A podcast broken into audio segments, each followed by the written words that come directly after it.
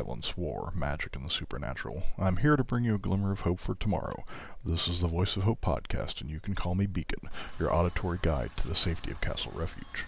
Note, this episode contains spoilers to several Rifts adventures. If you do not want to be spoiled, please skip this episode. This is a Tomorrow Legion Intelligence Archive recording, access restricted to Crimson levels clearance and above. Hello, this is an interview that is taking place at the medical station in Station 3739. Subject is James Beehan, a lieutenant in the Coalition Army from the Coalition state of El Dorado. He's contacted the Tomorrow Legion for a clandestine meeting in the central Arkansas territory. When Set 409 arrived, Lieutenant Beehan was under attack by a combined force of combat mages and Coalition military working in coordination. Lieutenant Beehan has several injuries during the me- melee, and Set 409 brought him here for emergency medical assistance and follow-up intelligence gathering. We received enough information from the lieutenant, though, so 409 was able to continue on their operation to investigate this clandestine CS operation going on in this region. Lieutenant Beehan has recently regained consciousness, and the Tomorrow Legion has requested that I debrief him. Lieutenant Beehan, hello. I hope you're feeling better. Uh, you were brought here by a Tomorrow Legion team you requested to meet in the field. My name's Beacon. Uh, Council of Hope asked me to come speak with you. Do you remember what happened prior to your injuries? I do. It was the incident with the Council Bluff facility on the Oh. White River. Okay. Uh, thank you for sharing that. Now, for the record, are you the same Lieutenant James Beehan who was involved in the Garnet Town incident? I am. Okay. Thank you for sharing that, sir.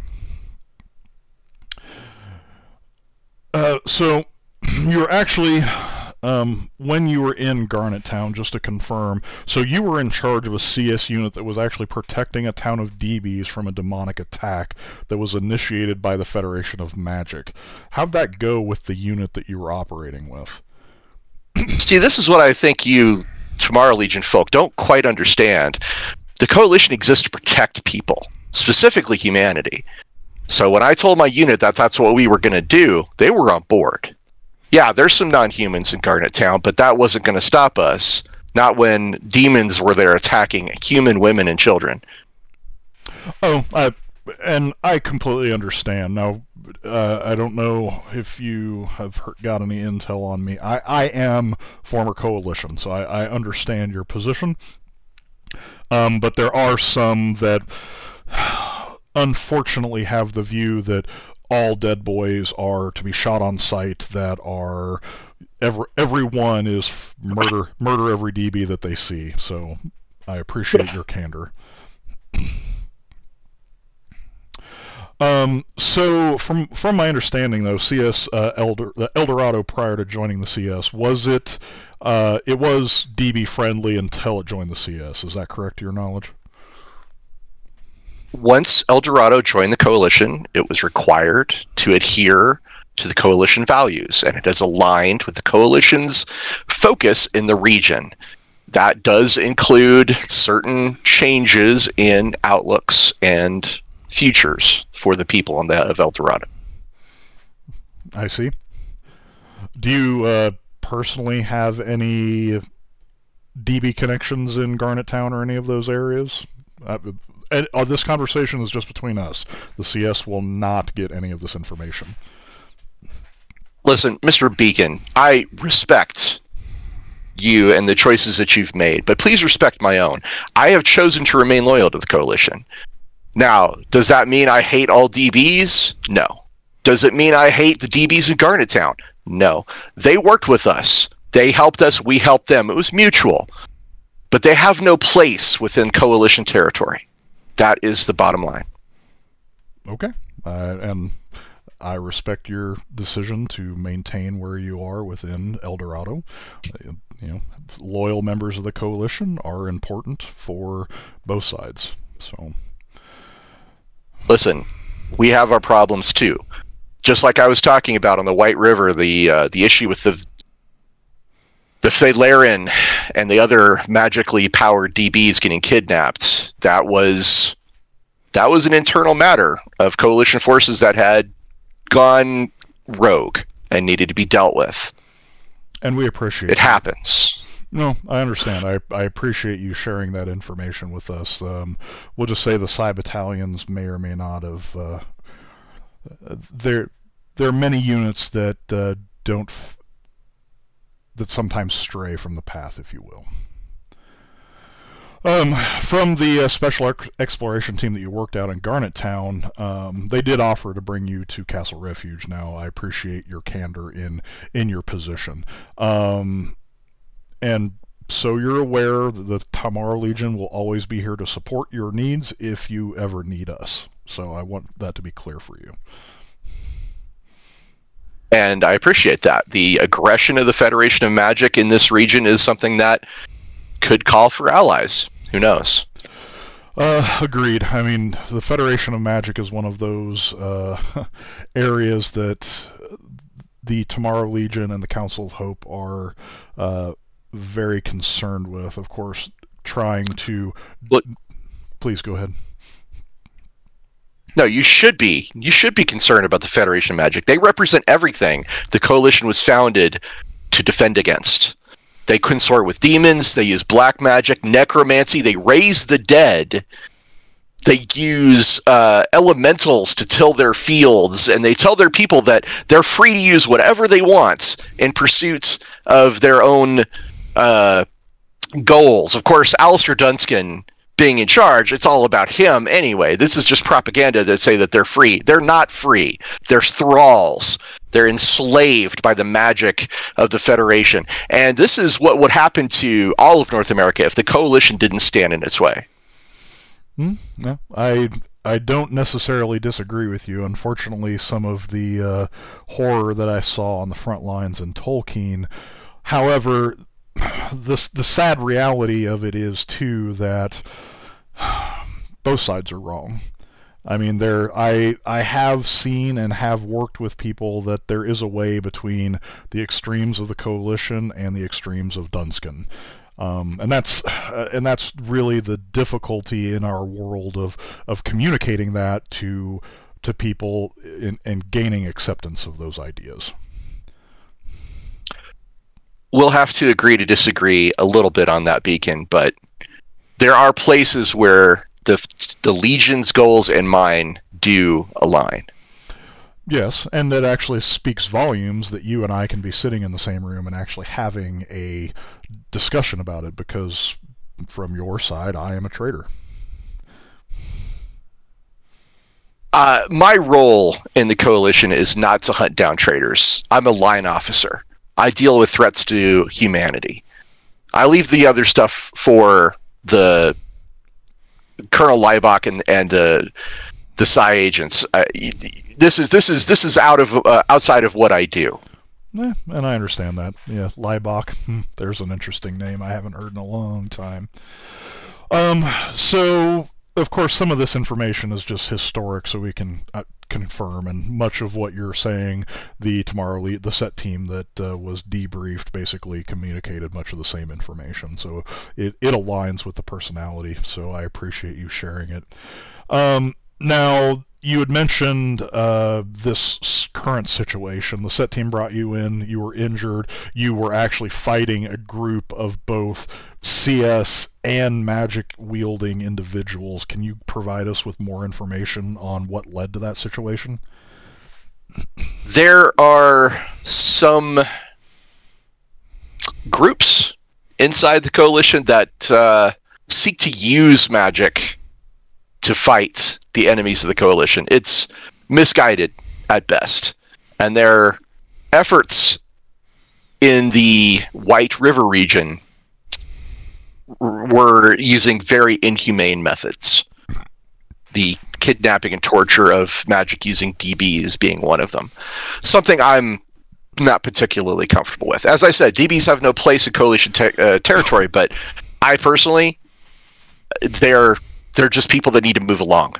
They don't need to be tortured. They don't deserve to have their magic ripped out of their bodies by misguided sorcerers in, inside uh, the the nation that I serve. I, I wasn't going to stand for that. Well, I appreciate some of your sentiments, and many in the Tomorrow Legion actually are are like me to extend thanks for your position in that. The Faerlin, unfortunately, were a group that, unfortunately, like many, got yanked into our reality with little or no choice on their own, and then suddenly started becoming the sacrifice of choice within this region. We've luckily been able to save several hundred of them, and they are being resettled as we speak. So, well, if you ask me, you should really be looking into those shifters. Those are the guys that are opening up the rifts and the nexus points and using ley lines to bring people that don't belong on Earth to Earth. Well, in some of uh, sadly, the reality is much like uh, much like within the coalition. There are some using the the fist of the CS to do their own bidding, much like these sorcerers you were talking about. Uh, sadly, there are some magic wielders that do the same, um, and there are some that are doing doing good with their powers. Um, trust me.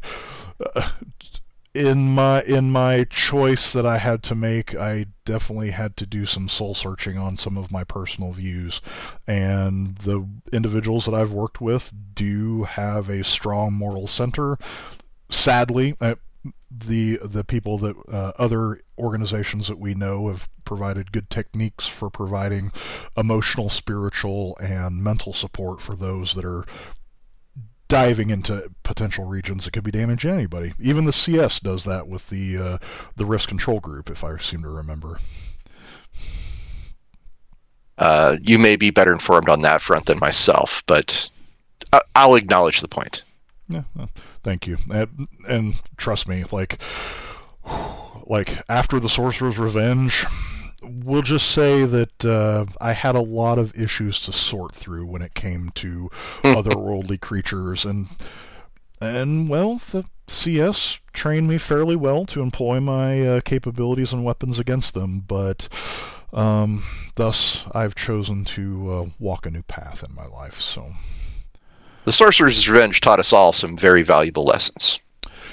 Well, yeah, and honestly, many that use magic and employ magic also learn some very valuable lessons because, uh, I mean, in certain realms for a long time, Tolkeen actually was a kind of a foundation of the magical community in North America, but they decided to side with demons, and most people, that's not okay. Like, even in the Coalition, many others, that's not okay with. Some would say that The Sorcerer's Revenge revealed the true face of Tolkeen, something that was there all along, just remaining hidden. True, but you know, was it? Uh, there's an ancient uh, uh, Earth philosopher. I believe they actually uh, have videos of this saying uh, on the knowledge boards in Chi Town that when you stare into the monster, the monster stares back at you. You know, so the question is who, like, un- sadly, they weren't going to stand against the might of humanity, but they did everything they could to try. There's a, an old philosopher that I know of as well that said it's not what you fight against, it's what you fight for. I think Tolkeen forgot that. Yeah, true. Actually, even uh, some of the lectures I've heard from uh, Sir Lord Coake sadly, unfortunately, even the Cyber Knights had to relearn that lesson, and, and it's taking time to heal the wounds of of that rift. So, nice play on words. uh, you know, hey.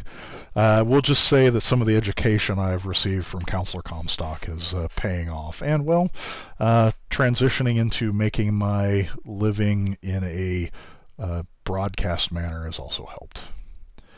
Um, is there anything uh, concerning the uh, the situation you had briefed us on that you want to bring our attention to? Um, anything in our discussion here that you may have uh, that I f- you feel I may have glossed over? There are some mutants that might still be running around, cyber dogs, uh, heavily armed, uh, not at all like a dog boy that you would run into uh, normally serving the coalition. So be aware that those things are out there. Evan Cole was using them as some of his shock troops. Uh, Evan Cole, that's a name that hasn't come up yet. Could you expound on that, please? He was. I, I'm surprised that your team didn't tell you about him, but he's the head of the facility there. Uh, sadly, the, The the intel that you provided them before you went unconscious, they felt was actionable, and so they literally brought you to this facility for healing. Kind of gave us a short intro, uh, like debrief, and then pressed with the information you provided them. So, well, good. I hope I hope they're cleaning out Crockett's Bluff as we speak. But Evan Cole is is kind of in charge of that facility, and I'm no fan of his. Sounds like it. Uh, is he one of these rogue sorcerers that uh, you were referring to? Yes. Yes. And that is a betrayal of the coalition far more impactful than when you turned your coat. Fair. Um, how deep into the leadership in Fort El Dorado do you feel that this may be going? I intend to bring up the matter with some intelligence groups that I'm familiar with. I have no doubt that this will be rooted out. Um, well, that's good to know. And again, if you per- need any assistance from the Tomorrow Legion, we we can provide it within a certain um, certain level, right? I mean, we're not going to support assassinations or any of that kind of thing. Listen, I I appreciate the offer. I really do. But this is an internal matter for the coalition. That's how I see it. We need to deal with it as as as as much as we can. The situation in Crockett's Bluff was unique. But now that I have the information, I think we can strike back at the the head of the snake. Well, I mean, in the situation in Crockett's Bluff, the situation in Garnet Town, both of those seem unique, but they also seem to be like one of my ability I, I do have some precognitive ability some others and people are like myself and others are starting to see some events some things starting to uh, merge together. Um, like we even there was even some interruptions within my own broadcast uh, earlier in you know from many uh, earlier in the year um, that actually seemed like demonic speak crossover uh, due to rift issues. But when it was translated the, something was said about blood pits and it did mention garnet town. Do you has, has the do you have any intelligence on anything like that? I I don't, but I'm intrigued by the idea that the Fed- see the, the the the situation in Garnet Town was manufactured by the Federation of Magic, and I'm intrigued by the idea that this may be connected to Crockett's Bluff. If you are seeing links between these events, if you're seeing the Federation moving behind the scenes in this region, I would find that information extremely valuable. Uh, agreed and and as much as this situation is developing as we provide in or as things develop you know i uh, understand your position on this being an internal cs matter but how how would you like to move forward if we have information that could be usable for you in some of these matters and vice You and I should stay in touch. Okay We should probably exchange some sort of com code to ensure that we can speak on these matters uh, in the future. okay well uh, you seem to be a man of you seem to be a man of honor, and I, I can appreciate that. Well, thank you. Many people in your position do not view me as an honorable person because of my choices. Uh, sadly, well, sadly, unfortunately, I I was exposed to some other truths of uh, the coalition, and I'm not going to taint your view. Um, of your world with what I experienced. Unfortunately, that's something you're going to have to learn for yourself but I am more than willing. So- prov- Please say. The fact of the matter, Beacon, is that this area is unsettled. There's the Pecos Empire, not that far to the west. There's Federation Magic to the east. There's uh, even been some uh, sightings of Zeta and uh, the uh, First Apocalyptic Cavalry. The fact of the matter is, these people are squeezed in between some of the most important and powerful organizations in North America. Mm, I don't disagree. People like us, people like us, are one of the few things standing in the way of uh, humanity being wiped out in this area. So, what I can do to assist it, to keep them, keep those little towns and settlements for being swallowed up or turned into demon worshippers or worse, I'll do.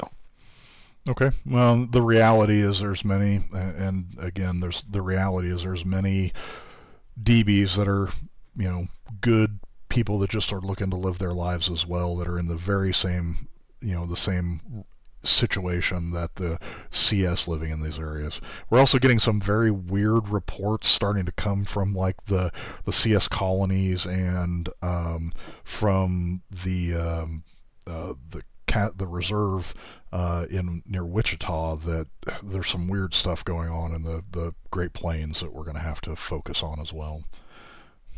I'm scheduled to lead a. Well, there's a patrol or two in that region that I may be joining so I'll look into it. Okay. Um, well, would you so if I were to provide you with say some time some timing of please avoid this area at this time just so say any tomorrow legion teams in the area and any teams you're leading do not end up accidentally crossing swords if possible, I'll coordinate with you. Thank you. The Tomorrow Legion. Now, I'll have to clear that with General Magruder himself because that's kind of me given the enemy intelligence, but ultimately, if it gets us all working towards the same outcome, you know, at least in parallel, that would probably be best. Listen, after Garnet Town and Crockett's Bluff and speaking with you, it's fair to say I've got a pretty positive impression of the Tomorrow Legion. And as long as that's true, I'll be willing to stick my neck out a little bit. Okay. But if that should change, if if one of your groups starts to gun down dead boys like it's going out of style, then my assistance is going to come to an end. Right, I can I can appreciate that. Um, just so you're aware, if you are ever in need of assistance, please come to the uh, the Titan Ranch Inn and actually ask the uh, proprietor for just ask him for my name. Okay. And uh, I'm taking that note. Um, I will when we uh, when we discharge you. Um, now, it's probably going to be a teleportation to so the facility you're currently in will maintain its anonymity um, because it it's not in coalition territory, but it's close enough that it could uh, again raise some eyebrows that we have a facility this close. Um, and so I would like to maintain the uh, anonymity of that as best we can. I don't like it. I don't agree with it, but I accept it. I was going to say the other option is we could just knock you out, and dump you somewhere. Would you prefer that? No. Okay then.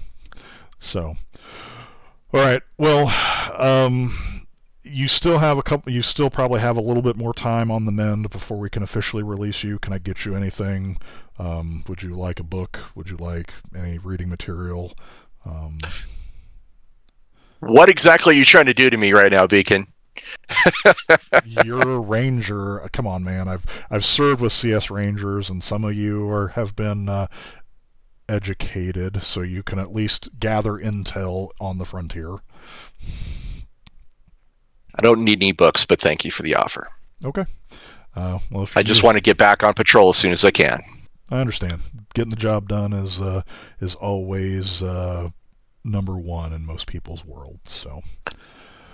But uh, if you'll excuse me, I'll, it'll probably be an hour, uh, a couple hours before I get back to you. So I'll I'll gather the communication information, uh, any of the in, uh, information that General Magruder allows me to exchange, and then I will let you know what the coordination is for uh, your release.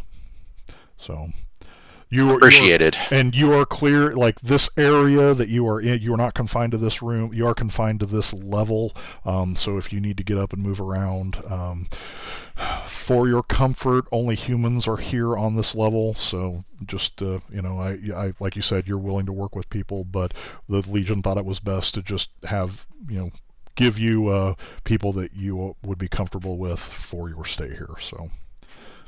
Well, that makes sense. As long as this leg is uh, bound up, I suppose I my mobility is limited anyway. Cool. Uh, any food? Anything you need? Uh, some food would be good. Okay. I haven't had chow in at least 24 hours. Okay, I'll get with the nurse and have her bring in some food for you as well. So, uh, is there anything else uh, before I leave that you would like to share or like to ask before I step out? You know, Beacon, you keep talking about how I can always come to the Legion and how the Legion will always be there for me. I want to point out the CS military has not forgotten you. And if you ever decide that you made a mistake or that you feel like the stakes are too high, contact me and I'll see if I can find you a place in my billet. I appreciate it. Um, somebody, there was an old game that one of my uh, family members shared with me called Chutes and Ladders, right? Uh, are you familiar with this game? I'm not.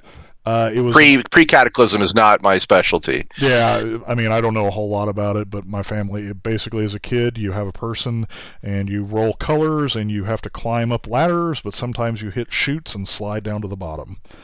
Well, life is kind of like that, right? You make choices, you climb up ladders, and sometimes you get on and you just hit something, a shoot, and you got to ride it to the end. And so I appreciate it, and uh, your uh, gesture is acknowledged. So thank you. I appreciate the conversation, sir. So good handshake, and uh, I will be on my way.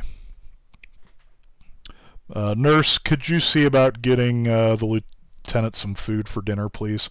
Um, and uh, go ahead, uh, let them know that I'll need the elevator uh, here in about five. So thank you. Thank you, Lieutenant. And you. All right. Hello, Savage Rifters. Hey, this is Beacon. It's Sean. Um, that pretty short episode here. Uh, so this episode, I'd like to actually thank Ross Watson for voicing Lieutenant James Beehan from the Garnet Town Gambit. And uh, so Ross worked with Sean Patrick Fannon on the initial Savage Rift release and has been working on develop uh, with the development team for uh, Land of a Thousand Islands and Terrors on a Dark Frontier. And Ross agreed to kind of hang out and answer some more questions. So hey, Ross, welcome to the Voice of Hope thanks for having me today, man. I really appreciated it. This is a this is a cool thing, and I got to tell you, I love playing Beehan. He's he's such a great character to be to inhabit. Uh, and and I just when we were when we were doing the the thing earlier, I was just grinning ear to ear. so big fan. I appreciate it.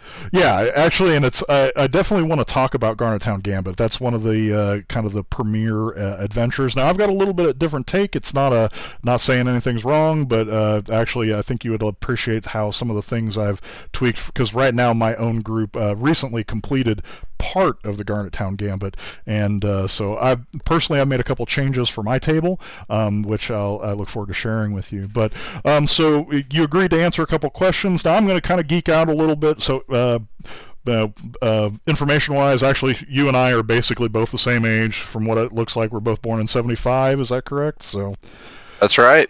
But as a gamer, I'm going to say I've been you're literally every major gaming system I've played in the last like 15 years, your name is actually in the actual book. So I hate to, you know, so yeah, I'm going to get a little squee like fangirly probably during this thing and I'm not going to apologize for it. So so thank you for being on.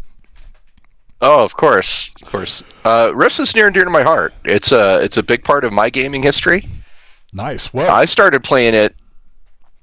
Oh, sorry. Go ahead. No, go ahead. Like, who are you, and how'd you get into Rifts? okay, who am I? I'm Ross Watson. Uh, I've worked on a bunch of uh, role playing game uh, stuff in the last 20 years. Uh, you probably know me best from uh, Dark Heresy, Rogue Trader, uh, Deathwatch.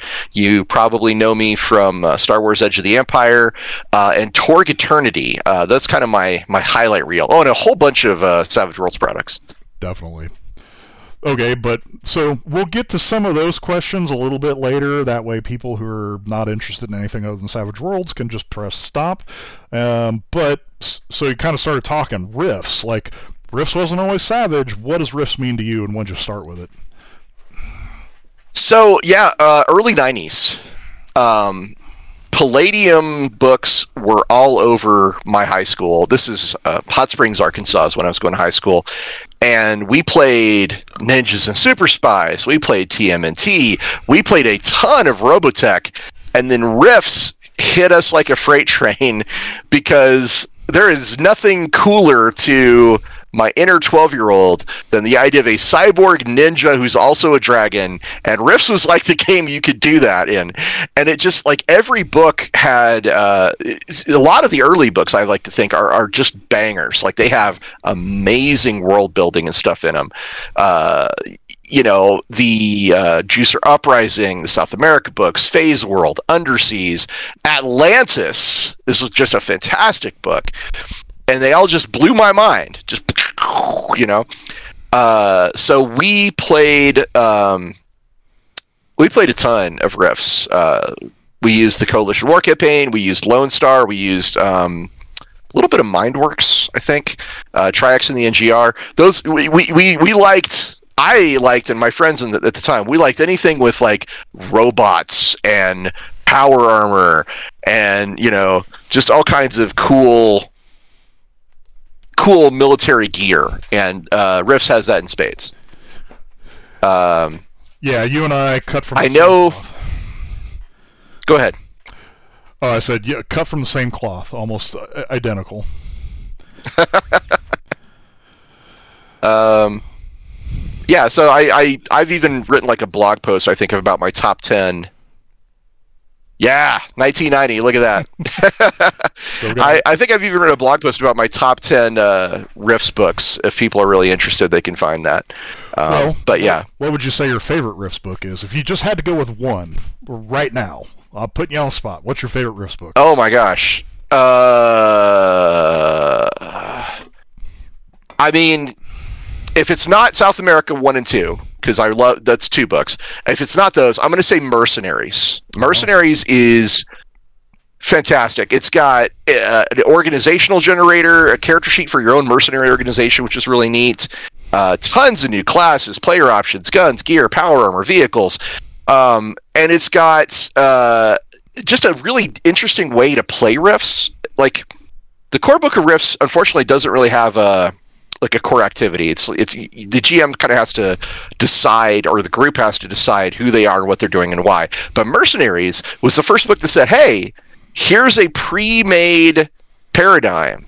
For you to game in Rifts, you are a mercenary company, and you're doing, you know, stuff for pay, and you're shooting people in the face for money. It's great. Introduce the Naruni, um, there's that uh, it, it, leads into even even more really good books like Merctown Mm, yeah. Uh, so yeah, I'm going to say Mercenaries if I have to pick just one book. Awesome. Yeah, I definitely love Mercenaries. I probably, if uh, the one book I probably loved the most was probably Juicer Uprising for me, and it wasn't even just because of all the juicers. It was all of the like the diving down into Kingsdale and, and uh, uh, El Dorado, and actually providing a campaign that you could actually sink your teeth into.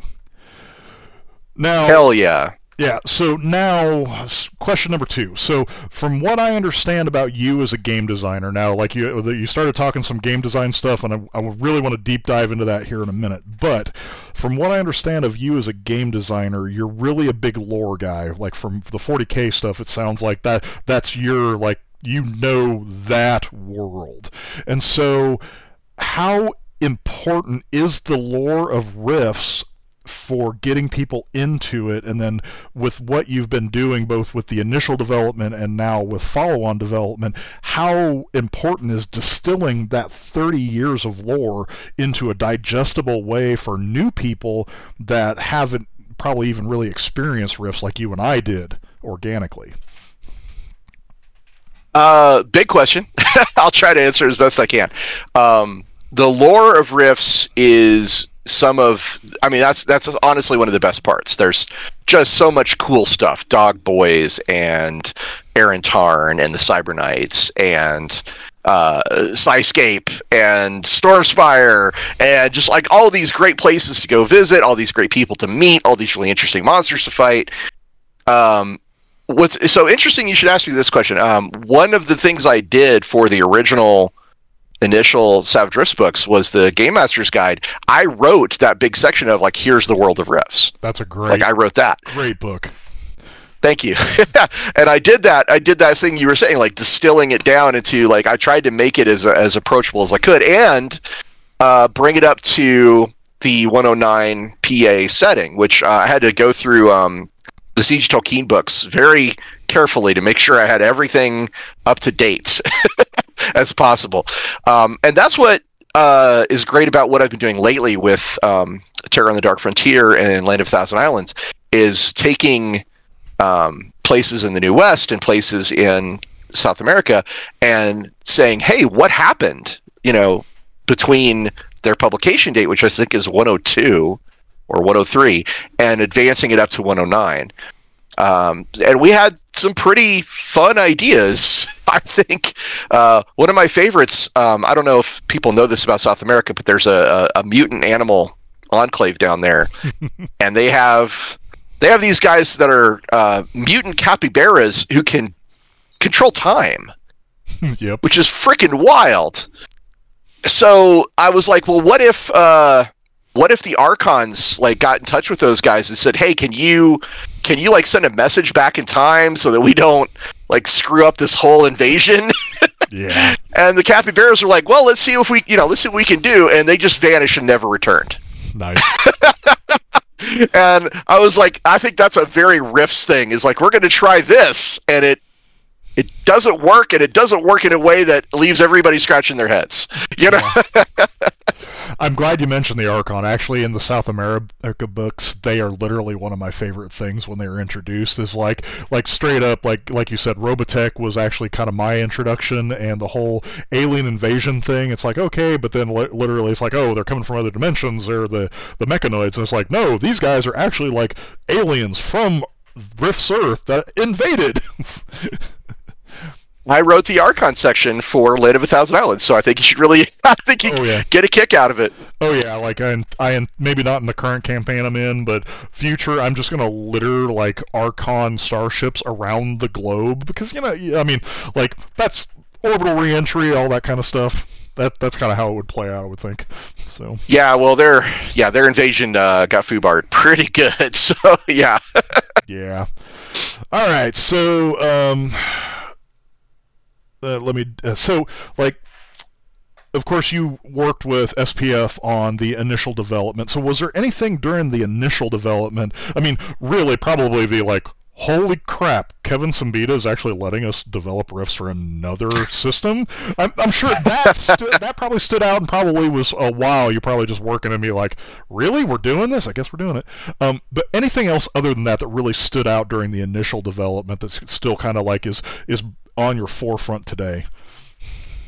So there were um, five main design goals.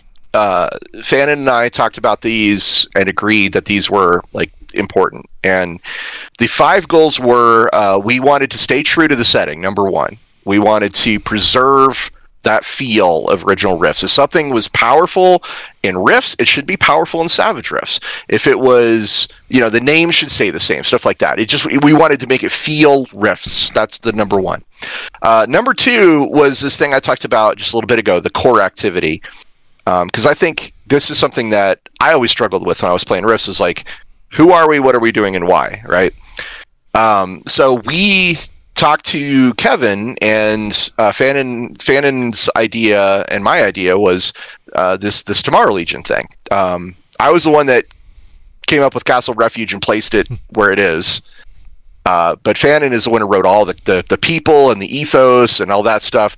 Uh, and the, the Tomorrow Legion is is what I feel like a, an important tool for Rifts Game Master to be able to say, okay, here's what here's who you are, here's what you're doing, here's why, and here's a mission Go do it, right? Like, it just cuts down all the uh, the the pre-adventuring that you have to do. Uh, the third thing that we were really important, uh, that was really important to us, was uh, dealing with mega damage, um, especially with how like weapons and armor interact. And uh, Fannon honestly came up with the best possible way to handle it. He just uh, there's already a thing in Savage Worlds called heavy, uh, heavy, heavy weapons and heavy armor, and he just applied that uh, mechanic to MDC weapons and MDC armor. Our our uh, our working rule of thumb was if it feels like a tank, it should be mega damage. If it feels like it can kill a tank, it should do mega damage and then everything else was swept aside, you know, from that. Uh, the fourth thing was juicers. and it always bugged me that the concept was you die in a few years, but it never had any mechanical impact. You would just play, you just play, you know, as I, am a juicer, I'm just going to be a juicer forever. And uh, that's when we had this really big meeting down in um, Arizona with a bunch of guys Shane Hensley, uh, John Wick, um, some really talented uh, gamers down there and out of that discussion where I was like, we have to have some mechanic, right? Um, that's where Burn came from, and I love the way Burn works. I'm I'm just so thrilled with the outcome of that. Um, and then the very last the very last pillar um, was to have a good intro adventure, something that would introduce people to the setting, and that's where Garnet Town Gambit comes from. So those are our those are our five pillars. So it's it's funny that those were your five pillars because they also tie. In, sorry, uh, wrong button. Uh, I pressed the wrong button. Um, it, uh, it's funny that those are your five pillars, but I uh, those also are some of the things that really called out Savage Rifts for me. Like juicers, same thing. Burn was an amazing mechanic. Like, oh crap, they actually have to worry about uh, dying. Now, I think some of the tweaks um, have worked out pretty well. Actually, it's funny when uh, Savage Rifts came out, I was at. Uh, uh, PAX Unplugged and John Wick was there. I actually like rode an elevator with him, and I'm like, "Hey, thanks for the juicer mechanic, man. That that's awesome." And he kind of like oh well yeah hey cool. If you want to come by the booth we can talk about it some more. And it's like so that was awesome.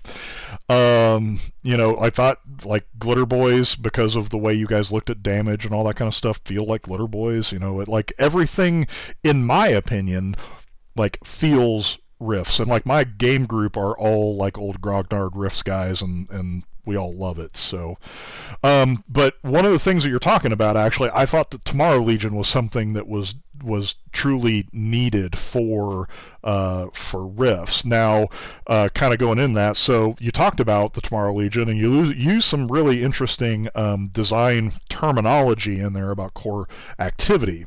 Now, one of the things since its release, and of course you probably lurk on the boards and stuff, like the Tomorrow Legion and Castle Refuge has become one of those weird lightning rods as well. That there's a lot of people that like I, I see in like Discord servers where guys like I hate the Tomorrow Legion so much that I actually start a Savage Rifts game and the first thing I do is drop a meteor on it in front of the players just to say this thing doesn't exist in my world. So, like, so, so if you could uh, kind of just dive into like some of the stuff you guys talked about for the Tomorrow Legion Castle Refuge. Maybe somehow it ties into the other good guys, and then maybe talk a little bit about your opinions on those some of that controversy.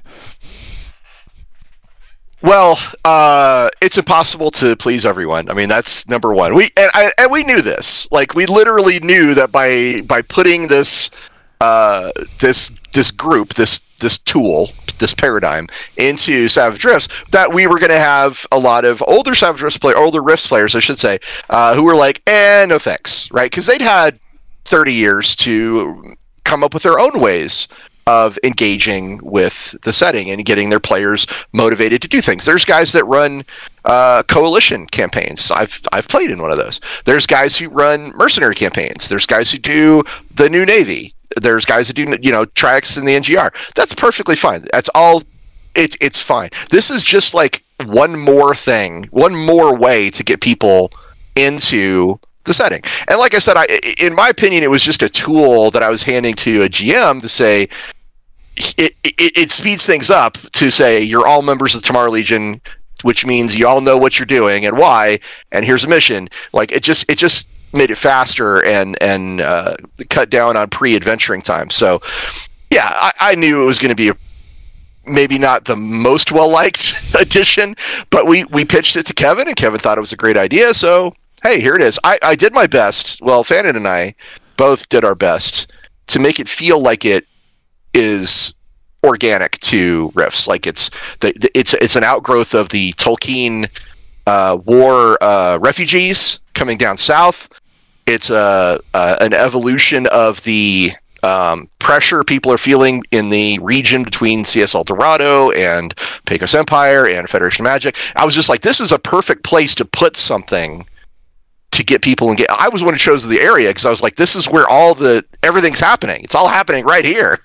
You know, I mean, we could have gone out to the East Coast to Shemarrian Nation and all that, but I was like, no, no, no, no. Like, I, I want the coalition and I want the Federation and I want the the you know everything else like right there because that's that's where North America Rifts, in my opinion, lives is between those conflicts and those groups. Agreed, and it's it's one of those things that like yeah, it's right there. Oh, it would get crunched. Well, yeah, it would, but Kingsdale's still there. Like Merctown's still there. CS hasn't. The Whykin. Yeah, all those places are still there. Um, so I personally, I I mean, heck, I have a podcast where I actually play a member of being the Tomorrow Legion regularly. So you know, hey, this, I might like it just a little bit. Um, but for for me, like a lot of the stuff, like Minion War and all that kind of stuff, they always refer to gatherings of heroes, and that's really what the Tomorrow Legion in my realm is. It's just another gathering of heroes that now we've organized it a little bit more. I do like the tie-ins you guys put to, to uh, Lazlo and New Lazlo as well, though. Yeah, we had Lord Coake and Erin Tarn help set it up to make it feel.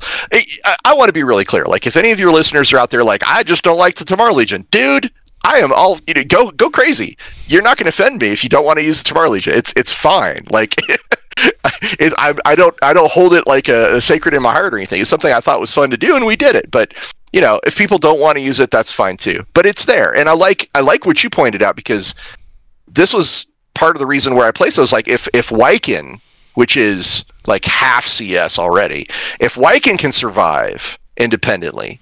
If Kingsdale and Merctown can survive independently, then why couldn't one other place who's friendly to all of those independent places exist. Yeah, exactly. And uh, I found this article. I found this article about this guy who was building a castle, an actual castle mm-hmm. in Arkansas. This is real. Like you could go look this up. And I was like, that's Castle Refuge. It's it's when the rifts happened, this guy and his family like they left the area or whatever, but the castle's still there. And Fannon was like, yeah, and and, and a dwarf like came and helped build it up more, and like he was all about it. So, you know, it was an idea that took off. That's awesome. Yeah, I, I have had SPF on the show a couple times, and yeah, it's it's one of those things. He really loves the concept and tying it to Shine Tar. Uh, funny, like the facility that you and that that uh, we just role played in. So I don't. You said you kind of grew up in Arkansas. Are you familiar with the uh, ICBM background like that exists in uh, in Arkansas? I'm not actually. That's that's. I did not know that. so I, I, told you. Look, uh, uh, so the character gave the character the Titan Ranch in. Well, so Titan Ranch is actually a converted uh, Titan II missile silo that's in oh. Arkansas. That so they act. So basically, like for the storyline we just did, is the Tomorrow Legion now controls that former ICBM silo. There's an inn on top of it, but they have hundred feet of bunker underneath it. So. Oh, that's neat. I, I did not know about that. That's really cool. Yeah, yeah. Look, look, up the Titan Ranch. It's pretty cool. But there's there's about uh, 15 old launch, uh, about 10 old launch facilities out in that area. So. Sweet. Uh, of course, by the time Rifts rolls around, those would all be inert. But yeah.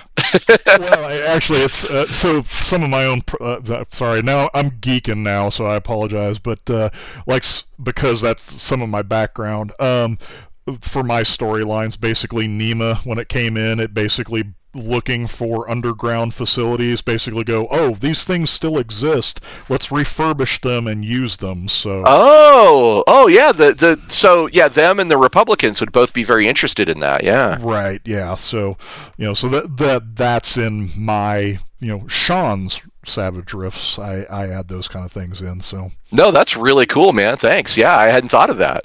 Well, another perfect example, like you're working on terrors. When I had Roberson on here, we were talking, and there's actually a uh, there's actually a, a survivor community just south of Concordia. I'm from Kansas originally, and so there's a survivor community south of Concordia, Kansas, that actually is literally like an underground condominium skyscraper where they actually took an ICBM silo that's like 150 foot deep and converted it into con- uh, into luxury condos. Wild. Huh. So, so that's in my Rifts as well out there somewhere. So if I if I when I play through Terrors in the Dark Frontier, that'll be out there somewhere. So this is something John Wick brings up all the time. Truth is stranger than fiction.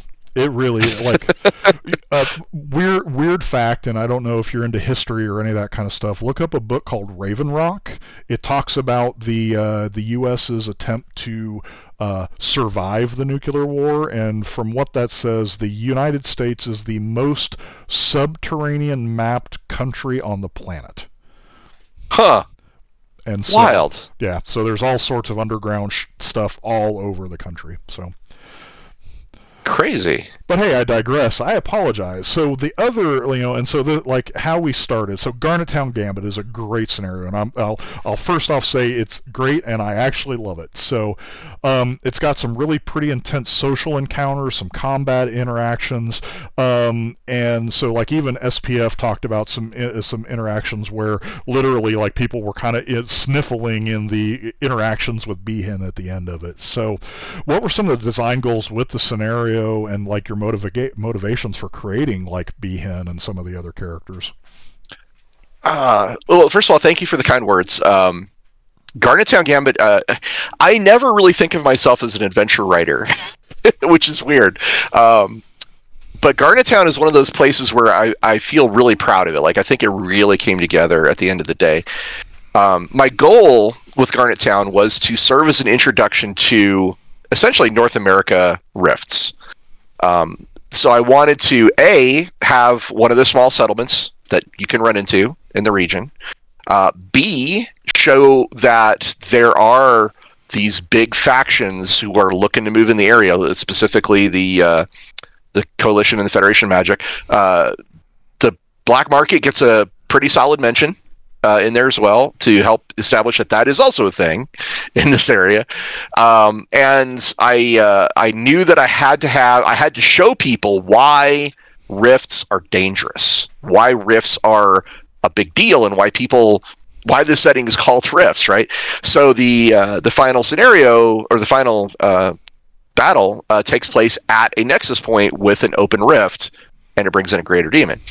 Um, so I, I those were those were the things I was thinking about when I was writing. Is I wanted people to see what North America is like in Rifts. So Beehan and uh, the uh, Federation Magic guy, I can't remember his name, Simon, I think. Simon the um, so those two guys are meant to be a a view into the reality of those factions. Uh, I could have gone with your standard non-human hating basically Nazi, right? Uh, for Beehan, but I didn't. I wanted, I wanted to, because because uh, uh, Siembieda talks about this all the time that there's tons of people in the coalition who are not bigots. They just want to protect humanity. And I was like, well, what if I had one of those guys? Uh, and then Simon is, uh, you know, I think the deceptive nature of the Federation of Magic because it looks from the outside looking in, you're like, wow, you can do whatever you want. It's total freedom. Yeah, not so much. and freedom is bad when it allows people to do, you know, necromancy or summon demons or do whatever else Alistair Dunscon does down in the city of Brass. Um, so, yeah, those were the goals. And I think, you know, uh, fortunately for me, I think uh, I got lightning in a bottle and they all they all came together. Yeah, actually, I think it's uh, uh, it's kind of funny. I have some uh, little thing I'll share with you here in a second from my game, but uh, uh, can you still hear me? Yes. Okay. Uh, yeah. So personal, my personal like I actually use Garnet Town Gambit as like the the going from novice to seasoned kind of like a little capstone adventure. Uh, being the Rifts geek that I do, I, I usually throw in like the out like a convert adventure, so you can see the you can see the the the space Nazis, and then I do the hey, let's see the bad you know bad summoners, and then we go into Garnet Town Gambit, and it really throws the players of wait, we've got a coalition guy that's working with the DBs. What? That's a great way to put it in there. Yeah, yeah. Actually, if, so and there's been a lot of like play, t- uh, like some actual plays and stuff done in Garnet Town, and it, it's funny. I don't know how many I've listened to where literally, like the first session, they shoot Beehan just because Nazi, right? well, yeah. I mean, that's that's a that's a danger, you know. Yeah. Well, uh, so uh, I'll I'll share uh, how I, I broke my group of that. So the the the if I can geek out with you, I apologize. But uh, the uh, the little kid that you introduced in the beginning of the adventure, Vaughn. Vaughn, yeah. yeah. And so you know, in the initial adventure, he runs out, and the brood killer chasing him. I tweaked that just a little bit, and and Vaughn like so at the end of uh, uh, the end of our session, Vaughn runs out in front of their vehicle, and it's like oh, and then I'm like, a CS trooper comes sprinting out across the road in front of you, behind him and but and it's like they're everybody's like initiative like go! And i'm like okay i give everybody initiative and i'm paused and i'm like okay you guys watch the the cs trooper plant in the middle of a road spin around laying down fire back the way they come and railgun bursts come out of the woods and and cut him like drop him and end session Oh, nice. and so suddenly they're like, "What the heck?" And so, like in the beginning of the next session, they start rolling in, and you know, we jump straight into combat, and they're like, "Well, what are we gonna do with this guy?" And then the Brodkils start coming out, and they go to like basically put two into the CS dude, and Vaughn comes running out of the brush, jumping on top of him, go, "No, stay away!" Like he's actually protecting the coalition guy. nice. That's yeah. that's an interesting twist. I like that. So that was kind of fun. Sorry, I, um, I apologize. You probably have things to do, but uh, I, I will geek with you here for a sec. Let me show you the screen. I have created Garnet Town in 3D, so. What? How awesome is that? Yep. Oh wow! So this is fascinating video people, but I can see this beautiful layout he's done of the town, and it's really, really nice. It's got the river, it's got the farmlands, it's got the buildings. Ah, I'm I'm a fan. Uh, well done, man. Yeah, this is the I I run in uh, TaleSpire. It's a 3D uh, 3D uh, VTT. So, but nice, cool. I'll turn that off. That now. is impressive. Yeah, I appreciate it. It took me about a week to put that all together. So.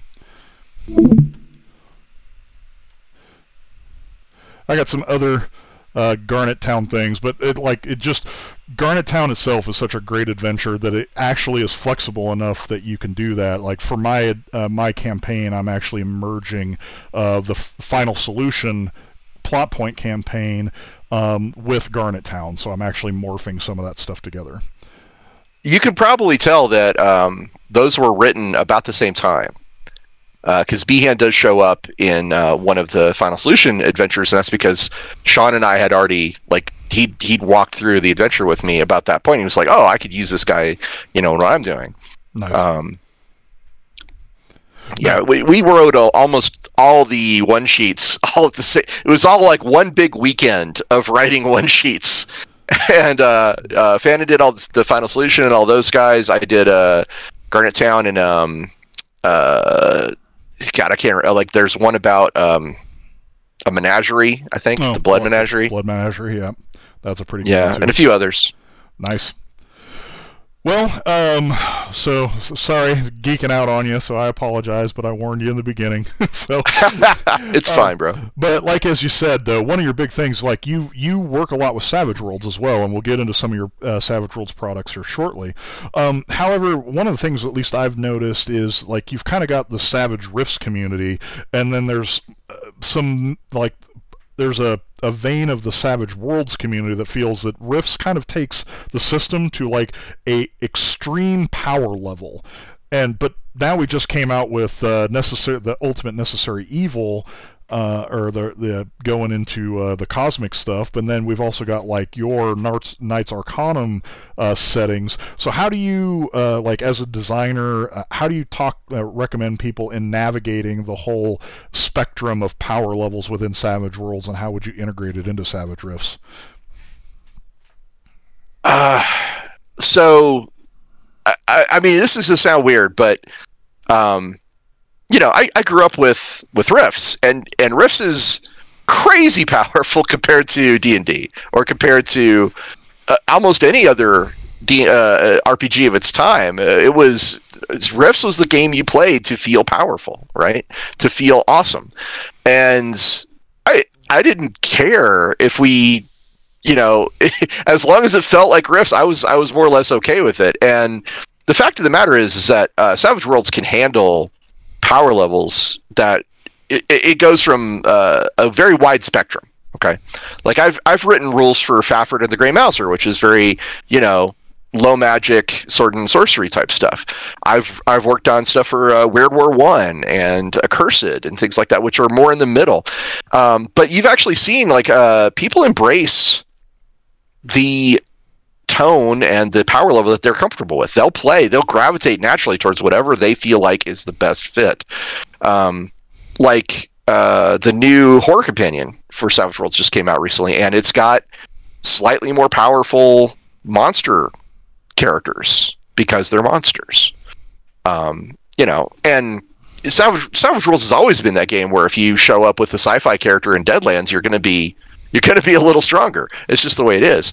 Uh, I don't know. I, I guess personally, I, I don't see too much of an issue with having a really powerful option if that's what you want to play. Um, it's it's very easy to say, "Hey, I'm doing a Savage Worlds game, no Rifts characters." I know. Yeah. I just I don't know. I, I, I guess I, I don't see it as, as that big of an issue. I know people out there feel this way. I do. I absolutely am aware of it. Um, but it doesn't it doesn't feel like that's something that I really worry about. So I don't know what to tell you there. You didn't break Savage Worlds, so I'll just tell you that from. uh, you didn't break Savage Worlds, so I'll just tell you that right there. So. Thank you. Yeah. um, so, but uh, speaking of developments and focus on Savage Rifts, right? So we just recently got the uh, South America and the Terrors on the Dark Frontier uh, sets. Uh, so you contributed to both of them. So, um, so like, what'd you work on in uh, Rift South America, for example? And do you do you really like? It sounds like you felt that you really captured the feeling of the original two books. Well, like I said, those are literally my favorite books for Rifts. I freaking adore those two books. Um, so I was really happy to work on it. I worked on uh, Maga Island. I worked on Manoa. I worked on uh, the Archons. I worked on, um, I want to say Omagua. Uh, yeah, I think Omagua. Um, those were the main areas that I focused on. Oh, and uh, Bahia and no, not no, not Bahia. Sorry, gosh. It's it's a big region. I'm sorry. Right. Um, but those are those are like the highlights. If uh, I think I worked on a few other uh, little things, but those are the those are the highlights. And uh, Manoa is, is super cool. It's one of my favorite locations in all of Rifts ever. Um, I love the Archons. I love uh, South America in general. We so we we got together like all the writers. We were like a little team, and we would exchange ideas. Like I was like, "Hey, what about this capybara thing?" And the guy who was doing the the mutant the mutant animal thing is like, "Oh, that's a really cool idea." And we talked to um, the guy who was doing the anti monsters in Colombia, and I was like, "You know, it'd be neat is if they, you know, took on sort of a, like a luchador." Type thing. He's like, oh yeah, that would be cool if they had like a name and they paint their armor with their like identity. So yeah, anti monsters have evolved to be you know the heroes of Colombia, which uh, uh, lucha is a very uh, heroic uh, pastime. It's a very heroic history in uh, that area, you know, between Mexico and, and, and South America. That's so, yeah, uh, we, we came up with some really neat stuff, and I just uh, the team that worked on that book is all very dedicated, very talented writers, um, and I was very honored to be one of them. So that's awesome. Yeah, actually, uh, I'm gonna have Aaron on uh, probably next, so that'll be the next interview I do. But all right, I got to put you on the spot though. you only get to say one thing, your one favoriteest thing in South America. What would it be?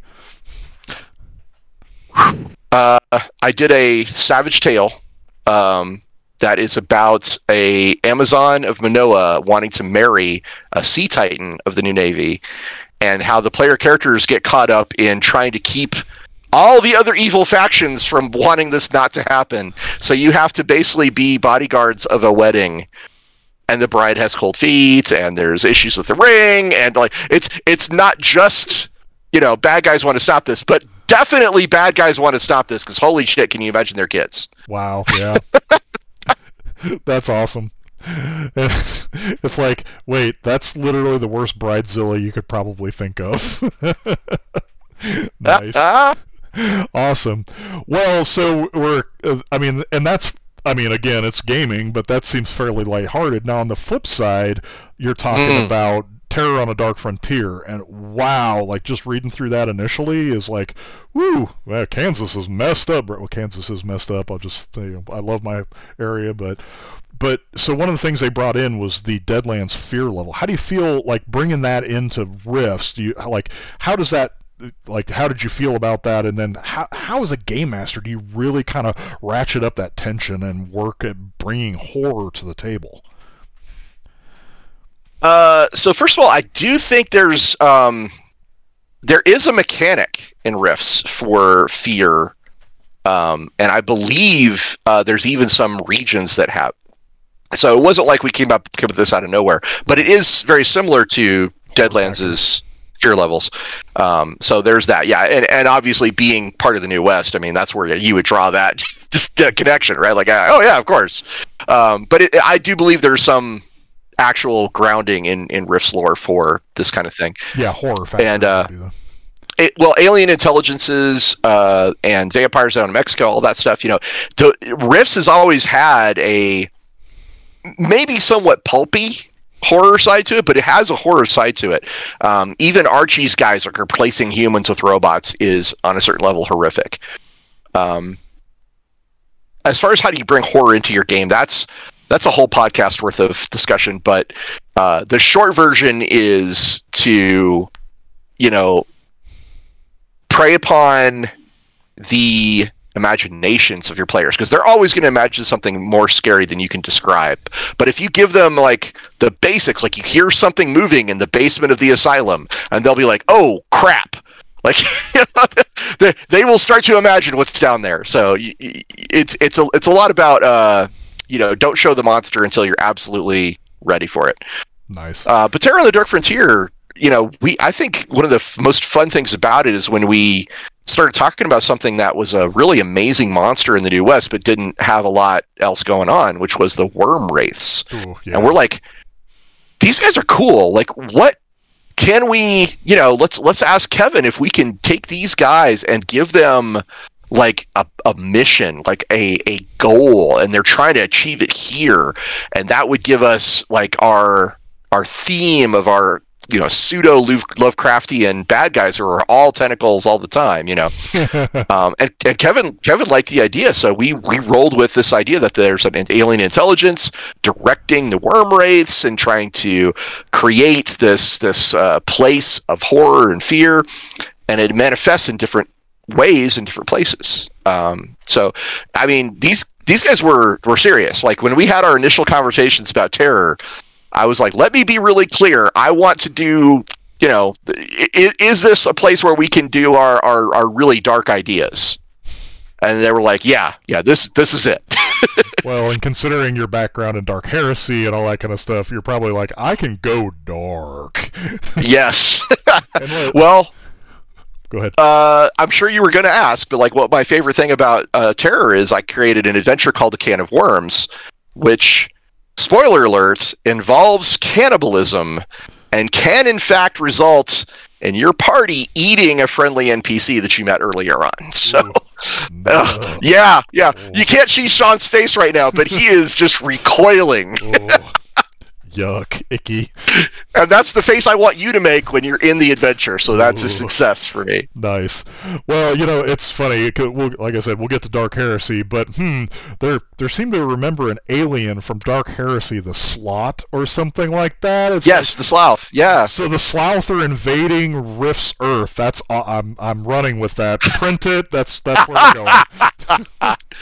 oh wow! Yeah, I that's a that's a good connection to make, I guess. Yeah, they're both very similar. yeah. So it's like, uh, unfortunately, I've been I've been away from Dark Heresy for a while, so I've just been pulling stuff out, and I'm like, wait, Wormray? What? Whoa! so. Uh, I can't claim credit for those guys. That was a creation of John French and Alan Bligh, and those are some very, very talented writers. Oh yeah, the late great Alan Bligh. Yeah, there's some good stuff.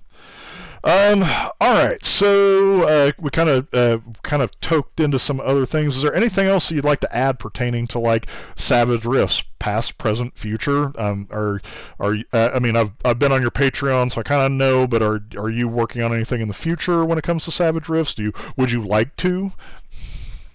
So I do have um, one idea that I would love to to get into at some point. Um, I have this like thought about uh, a Pecos Empire mega adventure that would talk about like a new emperor of the of the the groups and and like there's there's a lot of really interesting fascinating stuff in the Pecos Empire and I just would love to dive into that um, with an adventure. But I think that's probably the only thing I've left on the table. Um, uh, it's not impossible that I could come back and do some more work on Savage Rifts uh, but at the moment, I think I have reached uh, I've reached the end of like my personal involvement. Like all the things I've wanted to do, I've I've been able to do. So you may you may not see me anymore for Savage Rifts, but I'm not going to say never because you never say never. Oh yeah, uh, well you got to work right, and like yeah. But at the same time, I mean that's awesome. Like the how many people get to say like how many people get to say like I've developed everything that I've ever wanted to develop for Rifts. I mean not not many people can actually say that. So so kudos, man. Thank you. Thank but, you very much and so that though and so for the listeners i mean uh, so we're going to dive into a little bit of some of uh, ross's stuff outside of savage rifts. So please continue to listen but if you're just here for the savage rifts uh, we're going to be stepping away. First we're going to kind of transition to some of your other savage uh, works. So right now you are the line developer for star anvil studios. Is that correct I'm actually the chief operating officer and partner of Star Anvil Studios. Oh well. Uh, I'm sorry I demoted yeah. you. My bad. no biggie. No biggie. Actually, it's I started off doing a a, a project with uh, Brandon, my partner, and we just decided we work so well together. Like we formed a partnership, and now we we are the two heads of that studio, um, which we um, have a book coming out uh, this year called uh, The Secret World RPG, based on the Secret World MMO. And uh, we've got uh, some other settings in the works Saints and Sinners, which is like a edge of the galaxy, gritty sci fi uh, setting. And we've got uh, Knights Arcanum, which is like fantasy superheroes through the lens of, of He Man, if you will. Yeah, so yeah, definitely looked at the jump start. That was pretty amazing. Um, and it's like the He-Man just come is just all over that. So pretty awesome. And and I, I even with the jump start, I think you nailed it. Um, Brandon's artwork is amazing. Like, does he is he the artist or does he have the artists that do that? He's the art director. So Brandon knows the guy. He, he knows how to talk to the artists like Ron Root and uh, Annie Ghosh who are some of our, our artists. He knows how to talk to those guys and get them to produce this really stellar quality art that uh, I think that's what draws people more than anything else to our products is uh, those those really nice art pieces. So you know, all the kudos go to Brandon. You know, the funny thing, this isn't a question, but like it, it's. I mean, you're in the you're in the, the this world, this development world, right? And art just seems to be one of those things like that is what makes or breaks products. It's like it's what gets people in the door, gets at, like movies, it gets asses in the seats, right? Is that is that right? Is that really how it kind of plays out? I have seen projects succeed solely on having really, really excellent artwork. Um, I have seen projects that have I would say I would say art is a, a thing that elevates a project. It can take it to the next level. Um, there are a few instances where art has damaged the brand of a particular product, uh, but those tend to be rare. Like most of the time, uh, art is is something that uh, I like to say will will will take you from a, a, a five to a four or a four to a three or a three to a two. Like it, it'll take a really good project and make it better. But you're right. Um, there's there's a lot of things out there that have succeeded solely because they have really good art. Yeah, and I mean it's funny because like I mean we're past the Rifts section, but that's literally one of the things that almost every person that was a Palladium Rifts fan is like literally the cover art of Rifts is what got the book in your hand to begin with. They they were so lucky they got Keith Parkinson, one of the top fantasy artists of that era, to do not only the core book but but Atlantis as well. And that's freaking huge because when you go into a game store in the 90s and you're looking at the the shelves you're like oh that's a parkinson. That's a real you know i want to see what this is about. And then of course you can't talk about it without talking about kevin long and uh, Wayne Breaux. I've actually met wayne. He's a great dude uh, cool. great gamer. But but kevin long and Wayne Breaux just their stuff also is perfect Rifts. And then of course um, uh, that that uh, the guy who eventually went to comics comes along. What's his name? Um, uh, God, he did their their comic book that they did for a while. Um, oh crap! I don't remember his name, but I know who you're talking. I about. can't remember his name, but he's such he's so good. Yeah. Like he's uh the coalition uh, war campaign guy. Like he did he redesigned all the all the mechs. the Dead Boy armors and stuff. Yeah. Yeah, they had they, so Rifts is blessed with a multitude of great artists uh, throughout, especially throughout the early eras of right. uh, of its of its publication. But we're past Rifts, so let's so kind of back to your country though. So uh, for your company, so secret uh, the secret world you said is that it? What? The secret world, yeah. So uh, from what I understand, now that's a is that a five E product? Is that a? It is, but we're also going to do a Savage Worlds version of it later this year. If you oh, if, nice. if, you want to know more, uh, check out staranvilstudios.com. Okay, and what's the uh, kind of what's the tenor of that setting? The Secret World, uh, it is a urban fantasy, uh, kind of a dark urban fantasy setting where uh, all the cryptids and conspiracy theories like really exist. There actually is a Bigfoot out there in the woods. There really is lizard men trying to rule the world, um, and it's it's got this uh, pretty deep lore. Um, it's it's based on an MMO that if people have played the MMO, they're really into it. Um, and I don't it's difficult for me to summarize the whole thing, but basically, there's a group of people that have been chosen by Gaia to become her immortal heroes defending Earth from cosmic forces while secret societies scheme in the background. Hmm. And that's that's the, the, the the basics of the secret world. Gotcha. That's cool. So kind of X Files Filesy, supernaturally, kind of. Yes. Yes, very much that. Yes. Awesome. Well, I'll have to check that out, especially when it comes out for Savage Worlds. So, sweet. I will look that up. And so we kind of talked about. Let's dive at Knights Arcanum. I mean, He-Man. Come on, like, like He-Man with the numbers filed off. Like, what? Where are you guys planning on going with that? Or the Savage Worlds only? What's what's the what's the plan for that one? Um, well, definitely initially, uh, Savage Worlds is the way we're designing it, but um, Brandon is looking at branching out into some of the uh, some other rule sets and stuff as well. So uh, right now, I don't know what else I can say about it rules wise, but it definitely will be uh, Savage Worlds and maybe uh, some other options as well. And yeah, I I, th- I, think it's a great setting. It's a great concept. Uh, one of the things I've done as a game designer that excites me about it is I was able to create rules for mascots.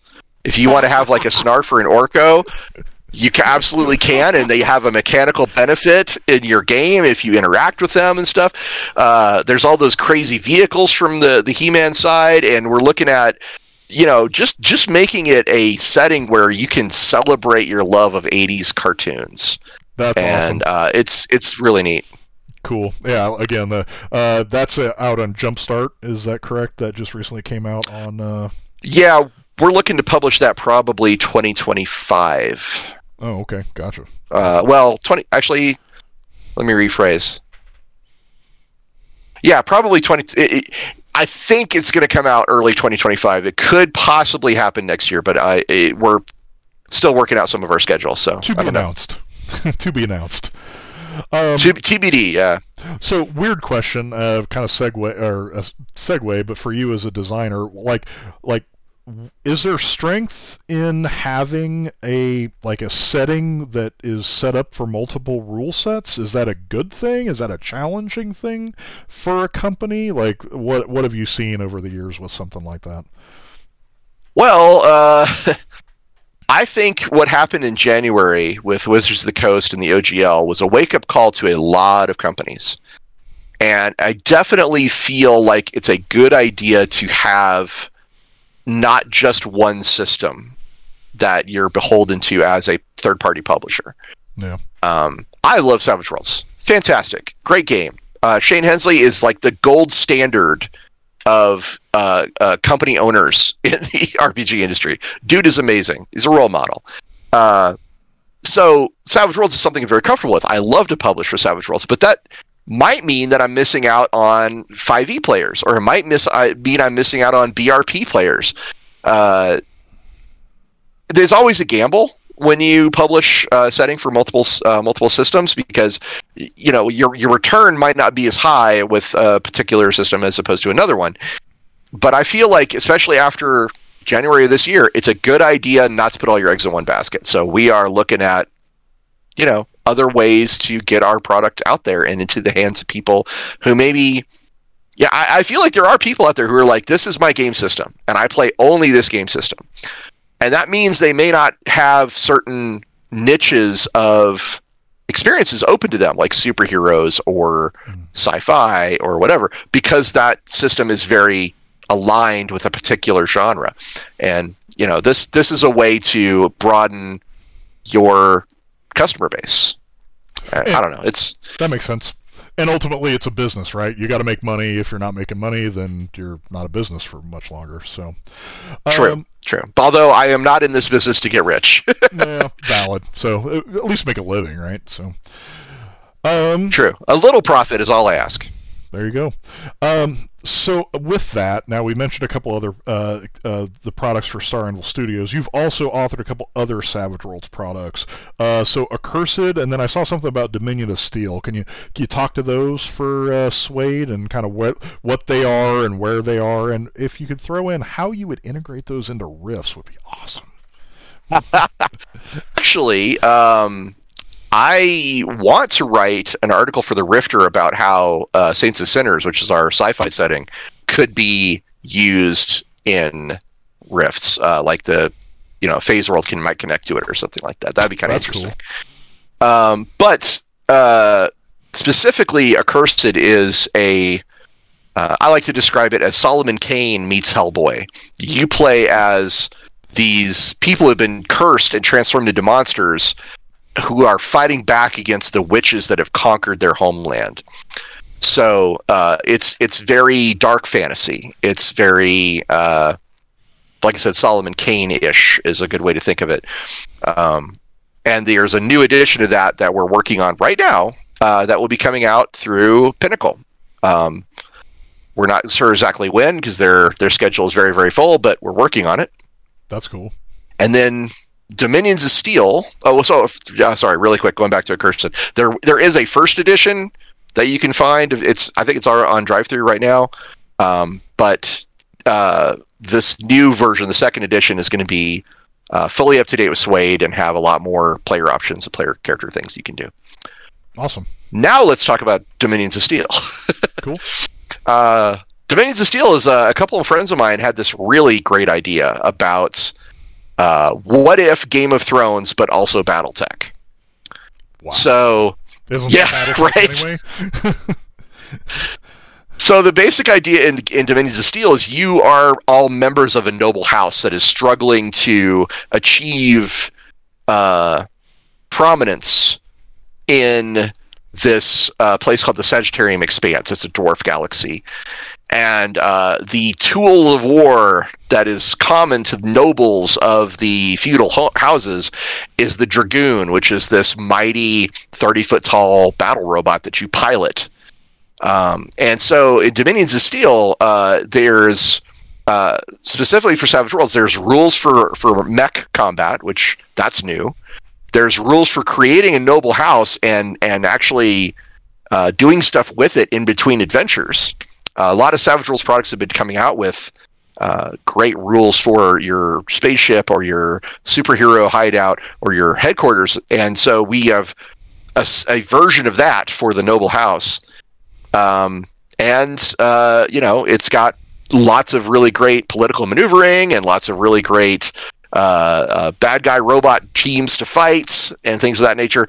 Uh, if you like BattleTech, if you like Game of Thrones, if you like the idea of stomping around in a giant robot in the far future, dealing with pirates and uh, political machinations, this is your game.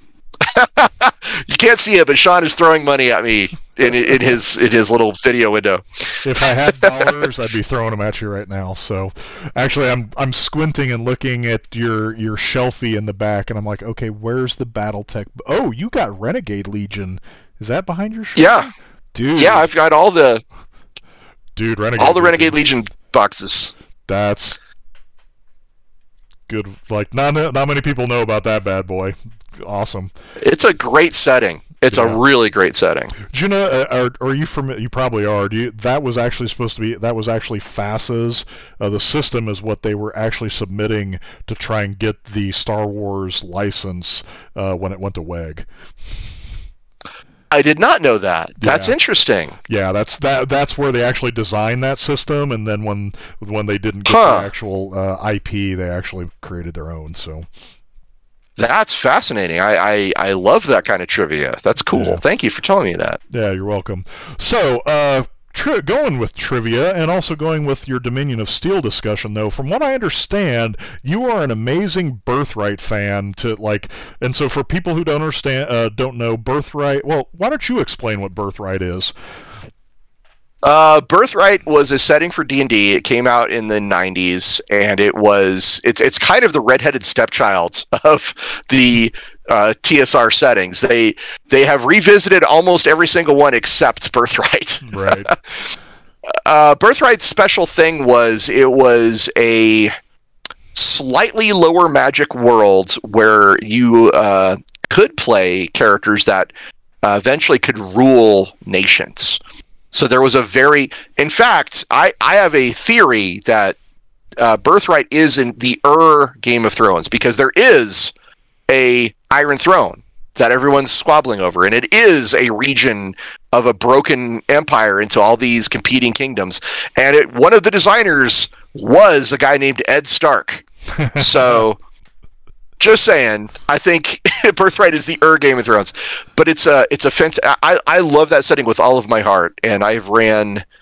Uh, probably half a dozen D and D campaigns set there. Um, it's I, I, worked on a, a, fan project to bring it up to third edition, um, and you know it, it would just it, it, it's one of those great white whales. You know, one day I'd love to to to do the official new edition of Birthright, but I don't know if that'll ever happen. Oh, I could see that. Well, so going along with that though, how would you run a birthright campaign in Savage Worlds? Like what like is there any systems out there that you know of that kind of would help uh, uh, mirror that? The reason I'm asking, because one, your your Dominion of, of Steel sounds like that would probably be something that's important. Um, but like honestly, since since you guys created the Tomorrow Legion, for some reason, I actually wanted to create a campaign like Birthright where you actually played the Council of Hope and are expanding within Rifts. So that thus why I'm asking how how would you go about doing something like that with Savage Worlds? Uh, that's interesting. I think um, I believe that actually Fantasy Companions got some uh, interesting rules on creating a keep for your group, and that's a good starting place. Always, I always like to start small before you scale up. Right? If you get the player characters used to running a keep that maybe has three villages that depend on it, which is what I did in my last game, that is something that they get used to the idea of like, oh, I need to raise taxes and I need to defend these people and I need to make sure that they're having enough food in the winter and stuff like that. And uh, when you scale it up, when they when they do eventually start to rule a kingdom, they now have the like the basics of oh, keep people fed, money, you know, dealing with problems before it becomes uh, too much of an issue. Um, Savage Worlds is a great system for that type of play. Uh, 5e works also good for that. Um, uh, there's there's a lot of good uh, systems out there that would that would probably work. So gotcha. I get and like when I was looking at it, when I was, I mean, there there are a couple good uh, actually uh, Savage Worlds deluxe products that kind of lean into that. Um, like, um, oh god, what's the uh, the oh the barbarian uh, ice and fire uh, setting? I'm um, drawing a blank. Damn it.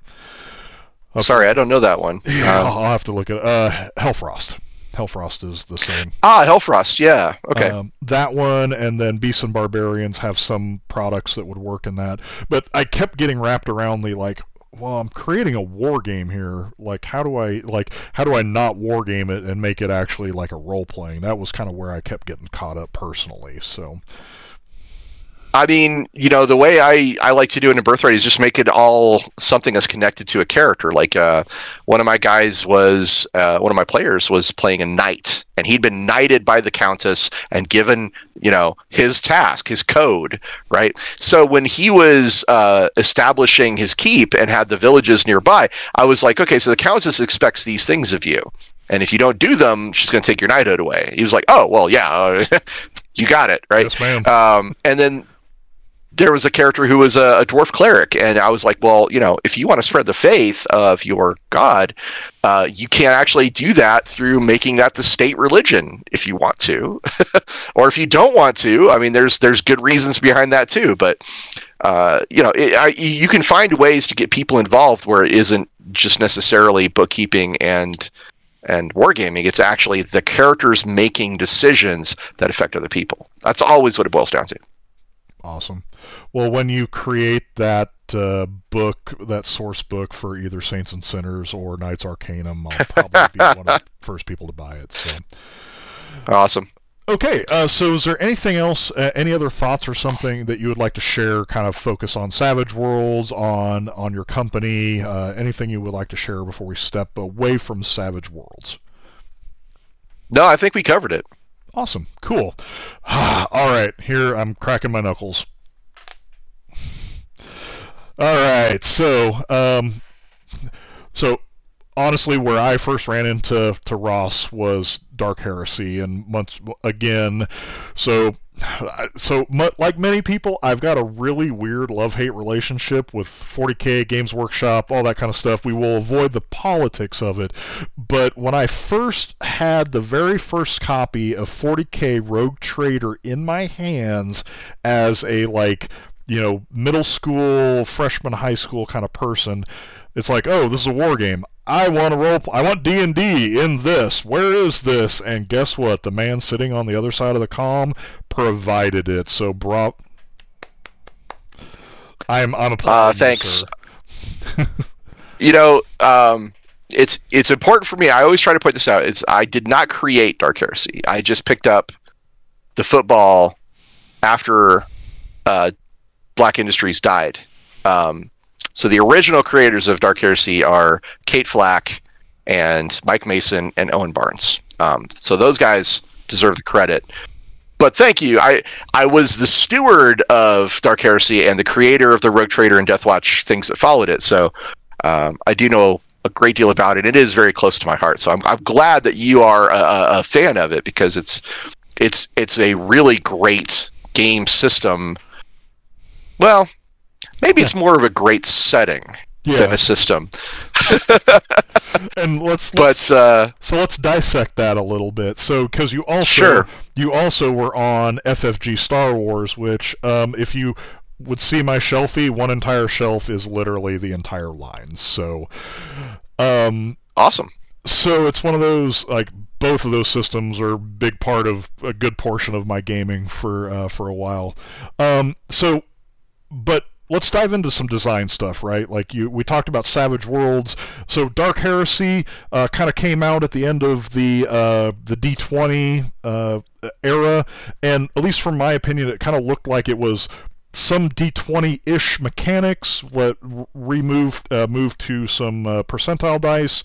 Um, there's a lot of different systems out there. Percentile dice 20 based. Now you've got Genesys. Like as a designer does the mechanical system that you choose uh, drive the game and the narration or, or, or and the lore or do you look at a system like 40k and go hmm i think this kind of mechanic will work for it well uh, that's a complicated answer. Um, i will say that uh, john wick again going back to john he likes to say that system is story. But I, I agree with him on this particular point that the more you can make the system relate to what the game is about, the more it will reinforce the core themes of what you're trying to do in game.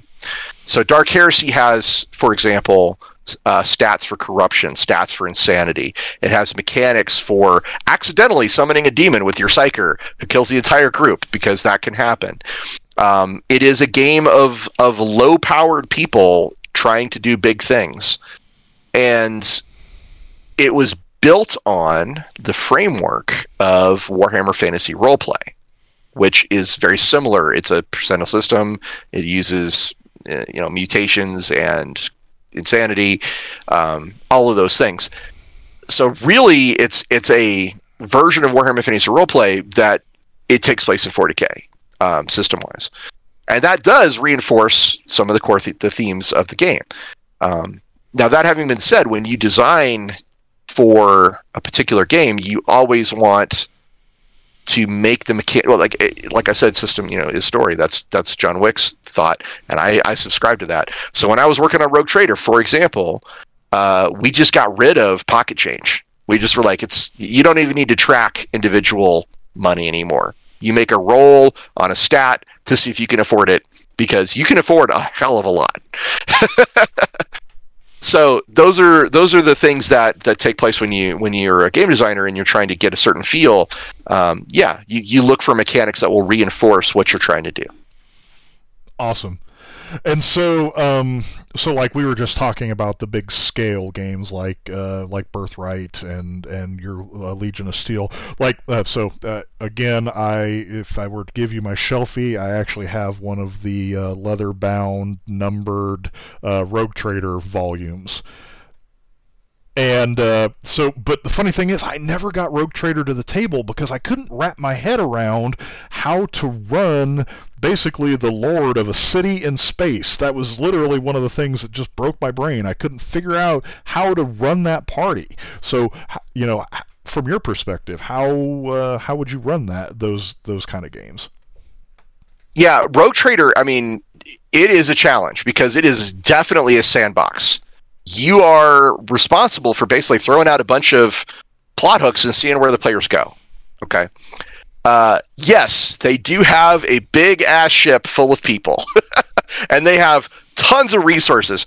Rogue Trader is like the almost diametric opposition to Dark Heresy because you have all the money and stuff you'd ever need. The problem is, is that Rogue Trader is not a game about killing cultists. Rogue Trader is a game about exploring the dark reaches of space. Who, who knows what the hell you're going to find out there? Um, and so it may be a thing that all your guns can't kill. It may be a thing where it's going to be more about politics and and and uh, speechifying than uh, showing up with an army.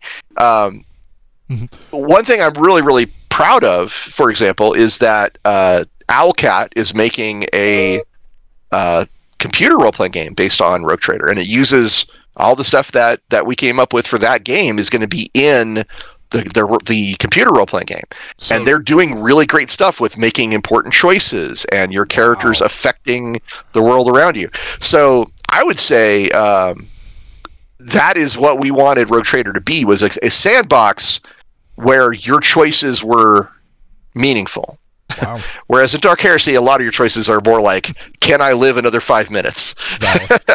so, uh, so are the uh, Koronus Expanse? Is that are they actually placing it in the Koronus Expanse? Wow. Yes, they are. Dude. Yes, they are. Sold. Up here, more money. I yeah, I've I've already got my collector's edition reserved, That's but. Awesome. Uh, Yeah, so that's Rogue Trader is a challenge, and you're not the first person that's come to me and be like, "How do I actually do this?" Um, and I feel like one of the things we probably could have done a lot better is have an introductory adventure that does the thing for Rogue Trader that Garnet Town does for Savage Rifts, that it shows you what to do. Wow, and so- um, so that is learned. something I look back on and wish that we had done better. So you learned it as a game designer. Nice. yeah, it's it's funny like talking to some people about uh, Dark Heresy, right? Like personally, I, I kind of cut my teeth on, um, of course, D and D, but uh, Call of Cthulhu, Shadowrun, Cyberpunk, and there's a lot of people like I want to play the Inquisitor, not the people washing the windows, and I'm like, you don't play the Johnson in Shadowrun, you don't play the head of the corporation in Cyberpunk, you you play the people that are doing all the crappy stuff. Eventually, you could get there, but I, I the system worked. It fired on all cylinders for me. It worked really well. So, all right. Um, but so with that, um, actually, we'll come back to that question here in a second.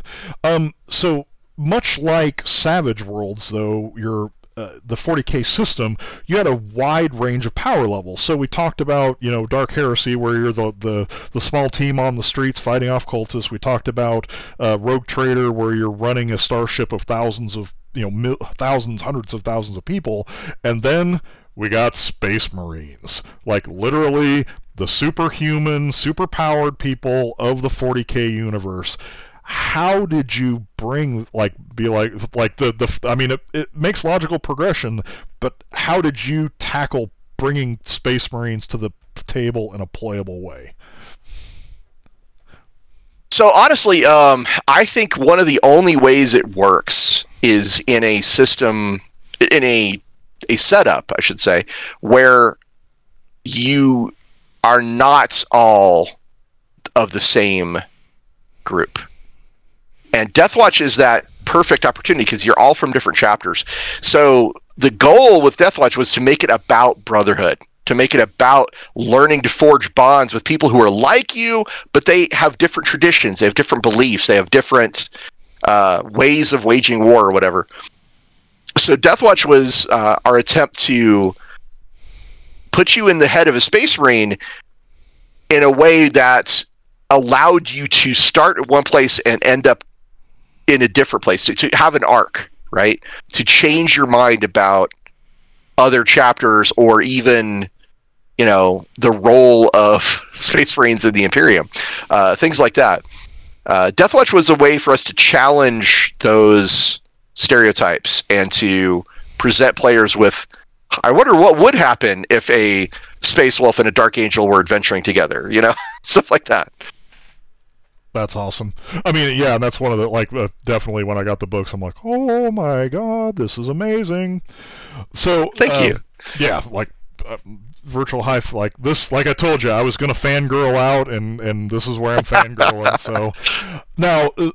So like with Deathwatch, let's sit there for a minute because you know like you guys did a great uh, job creating a world within the Calixis Expanse where you're dealing with all the threats and stuff that the the Deathwatch would work through. Now, one of the things in some of the like the the um, the Horus Heresy novels and stuff like that, they do a really good job of capturing where the Marines are also politically and organizational wise, beyond just being the humanity's massive killing machines, right? And so, like, and so I'm going to ask you a question, you know, kind of some TLAR campaign stuff like I've done, like the Badab War. Are you familiar? I'm sure you're familiar with that as the 40k file. How would you take the Badab War, which is really just a kind of like a Space Marine civil war? How do you how would you take that and actually turn it into a meaningful campaign that's not just all combat from a role playing? Oh wow! Well, so the Badab War is actually um, fascinating. It's one of my favorite pieces of lore, um, and it really starts with the idea that this one Space Marine chapter, the Claws, they feel like they're not getting their due. They feel like they're being uh, ignored. They feel like they're doing all this work and not getting any recognition for it. That's something we can all get behind. Like we all understand what it's like to be like, man, I, hey, I, I deserve credit for the stuff I'm doing. So the Badab War, uh, to me, I think the way I I want to focus on it is is about the kind of uh, the the consequences of the uh, Codex Astartes and how they broke all the legions up into these individual groups, and how sometimes these individual groups have their own agendas, whereas, you know, but prior to the heresy, the Primarchs were able to keep everybody kind of in line, you know, with their their individual. Now those guys have their own agendas too, right? But right. in the Badab War, though, yeah, I think I think it would be fascinating to touch on like what does my chapter want? Why why do we have these bonds that force us into this conflict against our own battle brothers? Because we've sworn treaties, because we've sworn oaths, because of our honor, because of uh, uh, you know, sometimes because we just want to fricking fight. Something that that that is is on, on par with us, right? Um, which I think the uh, the Minotaurs, the Carcharodons were like, yeah, let's yeah. just let's mix it up. So yeah, there's there's a lot of different uh, hooks and anchors to to bring in uh, player characters and and not only that, like what are the consequences? Like the maelstrom is is a, is a nasty place and needs to be guarded. And if the Astral Claws are are about done with that, then what what's going to happen to all those people in the region? It's it's a it's a really neat idea, and it's something I'd love to explore. I mean, if if someone were to run a Deathwatch campaign set in the Badab War, I'd be all about it. Nice. Um, and so with that, it wasn't there also like some thra- uh, threads within there of like some of the Ministorum and the Inquisition that actually were really like working against the Astral Claws, like creating an environment where the Astral Claws were literally like, "F you guys, we're going our own route." Like, like so. Oh yeah. So there is a lot of politicaling in that realm as well that you could probably pull in as well into something like that. Yeah, I mean uh, the, that's a great setup too, because like the question is, you know, if if the apparatus of the Imperium is going to work to to actively work against us, why are we doing what we're doing in the first place? You know, uh, which is the question that the Astral Claws had to answer. So yeah, yeah, it's it's it's a it's a really cool setting, and yeah, um, I want to point out the all those really great details and stuff. Those come from the writer, which was Alan Bligh uh, which was another Dark Heresy guy. So. Oh wow! Yeah. So did he actually do the work on the Imperial Armor books dealing with the the Badab? Yeah. Wow. Yeah. Okay. Those are those are also in my collection, so you know. oh yeah, I love those books. They're great. So, um, Awesome. Uh, so the the follow up question. So are you have uh, are you, well one Star Wars and Genesys. So like you were kind of on the front end of that as well. How how did you get involved? Like what was your role in uh, bringing Edge of the Empire to the table? uh, that's a funny story. So um, Fantasy Flight was pursuing the license for Star Wars, and when they got it, they wanted to throw all their resources towards maximizing that license, which makes a lot of sense, makes right? Sense. It's a it's a big license. It's a great way to make money. Um, so they more or less uh, put the uh, the the 40k stuff into sort of a they, they, stood down a lot of the resources that they had on that, and uh, we we were transitioning over to second edition Dark Heresy anyway. So um, they asked me to help uh, Jay Little, who was the main designer on uh, Star Wars. Um, and so I came in and had some great discussions with Jay. Um, my biggest contribution to um, Edge of the Empire is probably the the uh, uh, what are those guys? The insects that are uh, bounty hunters. Um, the Gants, the the Gand. Ah. The Gand, yes. So Gand, Gander in the game because I insisted that they needed to be there. For example, yes. Um, I worked on the skill system and I worked on the like history of the galaxy stuff uh, for that. Um, I'm a big Star Wars fan. I love um, the RPGs. I could talk to you. I have so many stories of the West End D6 system, for example. I could just go on and on and on. Um, so yeah, we one of the most interesting conversations that we had early on was we got all the designers to sit around and we started this, you know, saying, "Hey, what kind of Star Wars game do we want to make?" And I think myself and at least one or two other people were like, "You know what we need to do is we need to get away from the Jedi. We need to do something on the edge of the galaxy with bounty hunters and scum and smugglers and all that stuff." And the question that came up was: Is it? Do we really want to make our first product for Star Wars RPG with no Jedi? Is that is that a risk we're willing to take? And we all thought about it. I mean, this was not a small question. We thought about it for a while, but the response was yes. And I think you can see that now with like uh, shows like The Mandalorian that that idea of Star Wars as a as a setting without necessarily getting into space wizards and laser swords is great. People love that. Well, and it's uh, one applaud, uh, applaud like great choice. I mean, like uh, the going with Edge of the Empire, I thought was a, a great start. Um, it grounded it, and it's actually funny because it actually followed the template you guys had already created with Dark Heresy, Rogue Trader, and you know Death Watch. Because hey, let's start start small and build big. And unfortunately, uh, the reality is the Jedi and Force that's big, and if you don't get that right in the beginning, you just lost the entire product line. Like that's that's the problem. yeah, actually, that was uh, that was delivered from on high. Is that they wanted a approach like 40k because that worked for 40k. So they wanted us to split up. They didn't want an all-in-one RPG to start with. Um, but yeah, it was us who came up with like let's do smugglers and scum and bounty hunters first um, because that was where I, a lot of us wanted to go. and it, it was awesome. I, I, again, I got the whole line on my shelf, and so it's one of those that I keep. I'm like, I'm playing Savage Rifts. I'm like, oh, I really need to get Star Wars back on the table. Um, now, uh, so with Star Wars, of course, it's uh, amazing IP, all that kind of stuff. We all know it. We all love it. One of the things about the system that some people are like, what?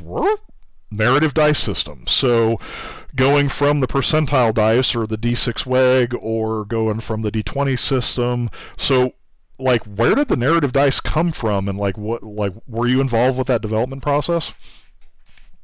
I was just adjacent to it. Um, Jay Little is the lead designer, and he's the one who came up with the dice system, and he deserves all the credit for it. Um, the thing was, this is this is a bit of a history lesson, but Jay's first well, one of his first jobs at Fantasy Flight Games was to make Warhammer Fantasy Roleplay Third Edition, and the mandate on that product was pretty bold. Like the mandate from above was to create the most innovative thing on the market.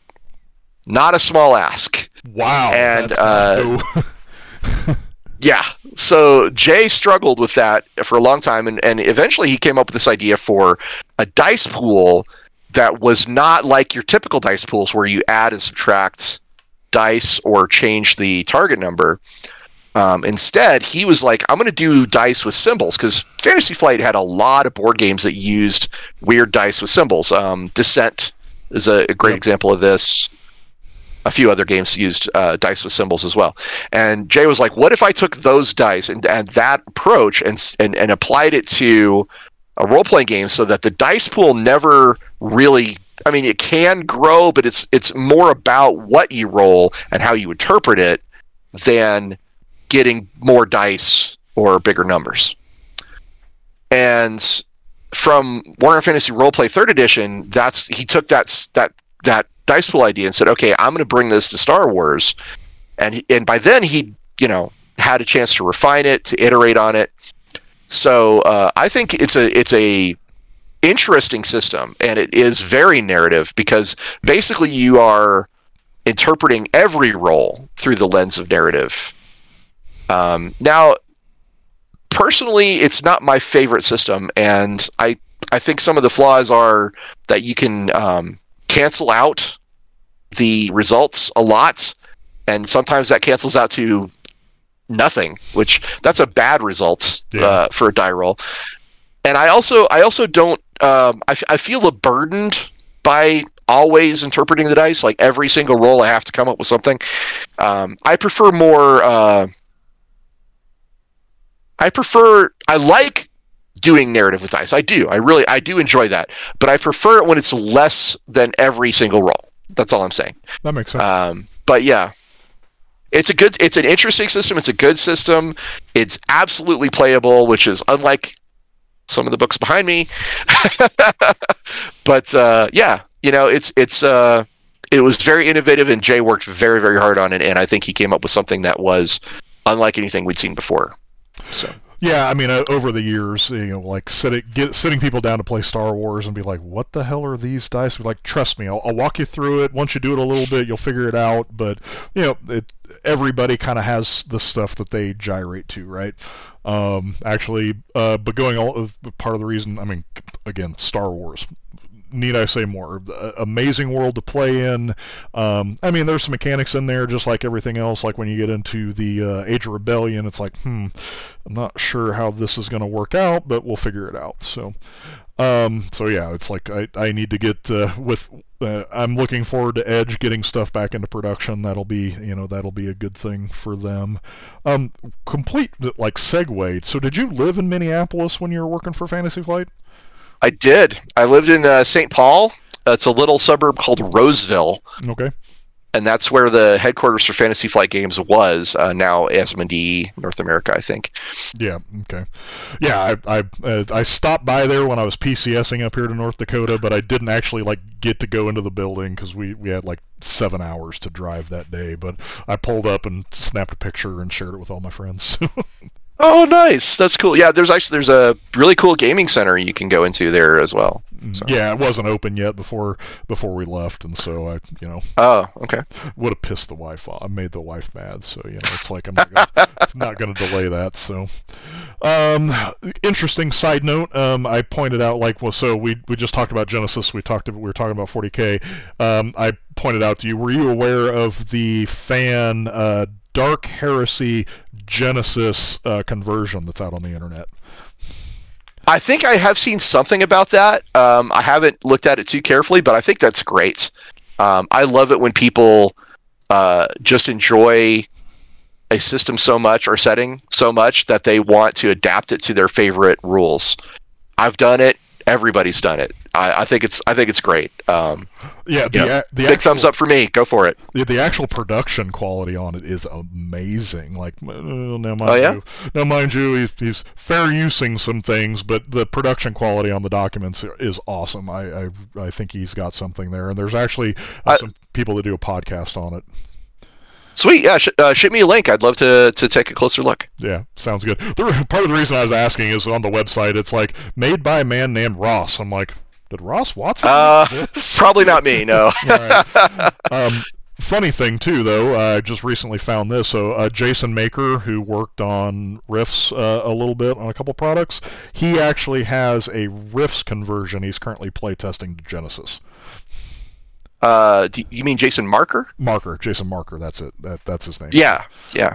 Yep. Sorry. Okay. Yeah, he is a he's a Rifts guy, Robotech guy, uh, big Robotech guy. Um, and he worked with me on uh, Accursed First Edition. So yeah, good. I, I I'm glad to hear he's doing something cool. I love it. Go, Jason. Cool. Sorry, I know this is getting long, so I'll, I'll start kind of shutting it down. Uh, so uh, 40k though, kind of jump back though. Wrath and Glory. That's kind of one of the most recent uh, things you were working on. Like, how was Wrath and Glory different from the FFG 40k line? Like, like did you jump straight in as an Inquisitor and Space Marines? Like, how how did that system different from the other one? It it is uh, it is very different. It is um, the goal with Wrath and Glory was to take all of the levels of play and put it into a single book. So if you wanted to play full on Inquisitor and a Space Marine working together, you could do that. If you want to play a bunch of Hive gangers messing around in the the Underhive, uh, yeah, you could do that too. So Wrath of Glory is a game where you have uh, game tiers. You choose as part of character creation, like what what kind of game are we playing? Um, and the tier of your game indicates what kind of characters you can play. So if you play like a tier one or tier two game, there's no Space Marines because Space Marines start at tier three. Mm. Um, there might be a scout, like a Space Marine scout might show up, uh, but that's about the the most you'd ever see of those level of characters. Um, but if you want to play like, hey, we are legit Inquisitors on Terra, tracking down an assassination plot against the Emperor, you can do that too. That's like a tier five game, and wow. you can have full on like uh, uh, assassins and stuff like that in your group. I think that'd be great too. So Wrath of Glory was my attempt to create a game that and, that included all the different levels of the 40k, uh, the Fantasy Flight games in one space. Um, it is a, a, dice pool game. It uses d6s. Um, there is a mechanic where you narratively interpret your dice, but that only occurs on a one or a six mm. on a special die. Doesn't happen every roll. nice. Uh, and uh, Wrath of Glory uh, was uh, kind of got a flawed release through Ulisses, and fortunately for me and for people who love the game, Cubicle Seven picked up the license, and they have made a really uh, improved version of the core rulebook, um, which I did get to work on and very very happy with. So I, I look forward to people you know enjoying uh, Wrath and Glory, which um, I feel is a, a, a, good system. It's the only game system I've ever made from scratch. Oh wow! So pretty excited about it. That's awesome. And so with Ulisses Spiele, you were also working on Torg. Now, honestly, I've I've been parallel to Torg. I guess it was one of those it, it like Rift Shadowrun. That was uh, the Rift Shadowrun Torg. That was the one I didn't didn't actually get in. So if you could kind of explain Torg Eternity to everybody and what your role in it was. Sure. So uh, Torg and Rifts are surprisingly uh, similar in some ways. Uh, both of them feature Earth invaded by other realities. Torg says, okay, instead of like putting all those realities in a blender, what we're going to do is we're going to have like a buffet table, and you can go to choose some of this reality, some of that reality, some of this reality. Uh, it is a game where you can have uh, Snake Plissken, Sherlock Holmes, Conan, uh, and uh, a cyberpunk character all adventuring at the same time, doing stuff around the world because uh, Earth has been invaded by other realities, where those realities overwrite our own are called cosms. And those cosms have their own what are called world laws. Things are just different there. If you go to the Living Land, the Living Land is a primitive. It's a it's a it's a realm of primitive adventure. Think uh, the Lost uh, Land of the Lost or Jurassic Park, right? It's just dinosaurs and jungle. Well, technology doesn't work there. Wow. Okay. so uh, it's a very different place than when you go to uh, the cyber papacy, which is where technology absolutely works. And it's a very oppressive surveillance state of this corrupt religion uh, that, by the way, has a, a an app on your phone to track how pious you are, for example. Nice. right.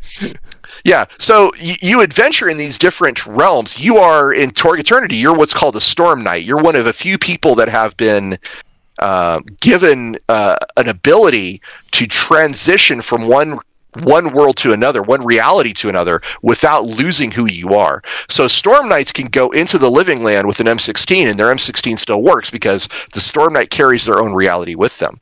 Wow. But that is why only a few people on Earth get to do that. Um, so you're you're a you're a very small group when you're the player characters in Torg Eternity.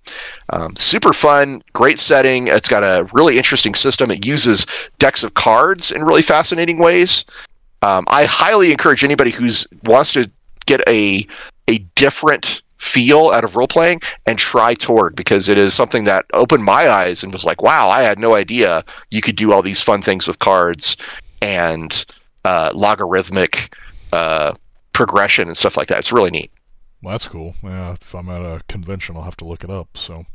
Oh, absolutely! It's a great convention game. Awesome. Cool. Well, I've eaten up a good chunk of your evening, and I really, really, truly appreciate you coming onto the show and talking with me. It's it's been an honor. I really appreciate it. Is there anything else that you want to address, uh, point out, anything you want to like close out for the final word in the show? Uh, I just want to say thanks for bringing me on board. Uh, I have uh, wanted to talk about Savage Rifts for a long time, and uh, setting this up has been its own challenge. But I am I'm so proud to be here and speaking to uh, fans of Savage Rifts because it is something near and dear to my heart. I've loved it for a really really long time, and I love talking about it. And I'm glad that uh, you have this show that reaches out to people and, and brings them into the community of Savage Rifts players. Um, which I think is a great community, and there's lots of uh, great game masters out there, great players. I can't wait to see where it goes from here. uh, because it's in good hands. Uh, Roberson uh, running the show, I am sure that it's gonna it's gonna just keep going to success after success. So, thank you very much uh, for bringing me on board, uh, Mr. Beacon. I am so glad to have been a part of the Voice of Hope. Awesome. I really appreciate it, man. If you have any refugee questions, wish to leave a mission report, or submit a Legionnaire for Legionnaire's Last Call, please email me at voiceofhopepodcast at gmail.com. Please join our community at Facebook, Savage Rifts, MeWe Savage Rifts, and check out savagerifts.com. The Voice of Hope is a Savage Rifts fan podcast. The music in the intro and prologue are Killers and Rhinos theme by Kevin MacLeod, licensed under Creative Commons by Attribution 3.0 license. Savage Worlds and Deadlands are copyrighted 2016 and trademarked to Pinnacle Entertainment Group rights reserved. Rifts in the Megaverse are registered trademarks of Palladium Books.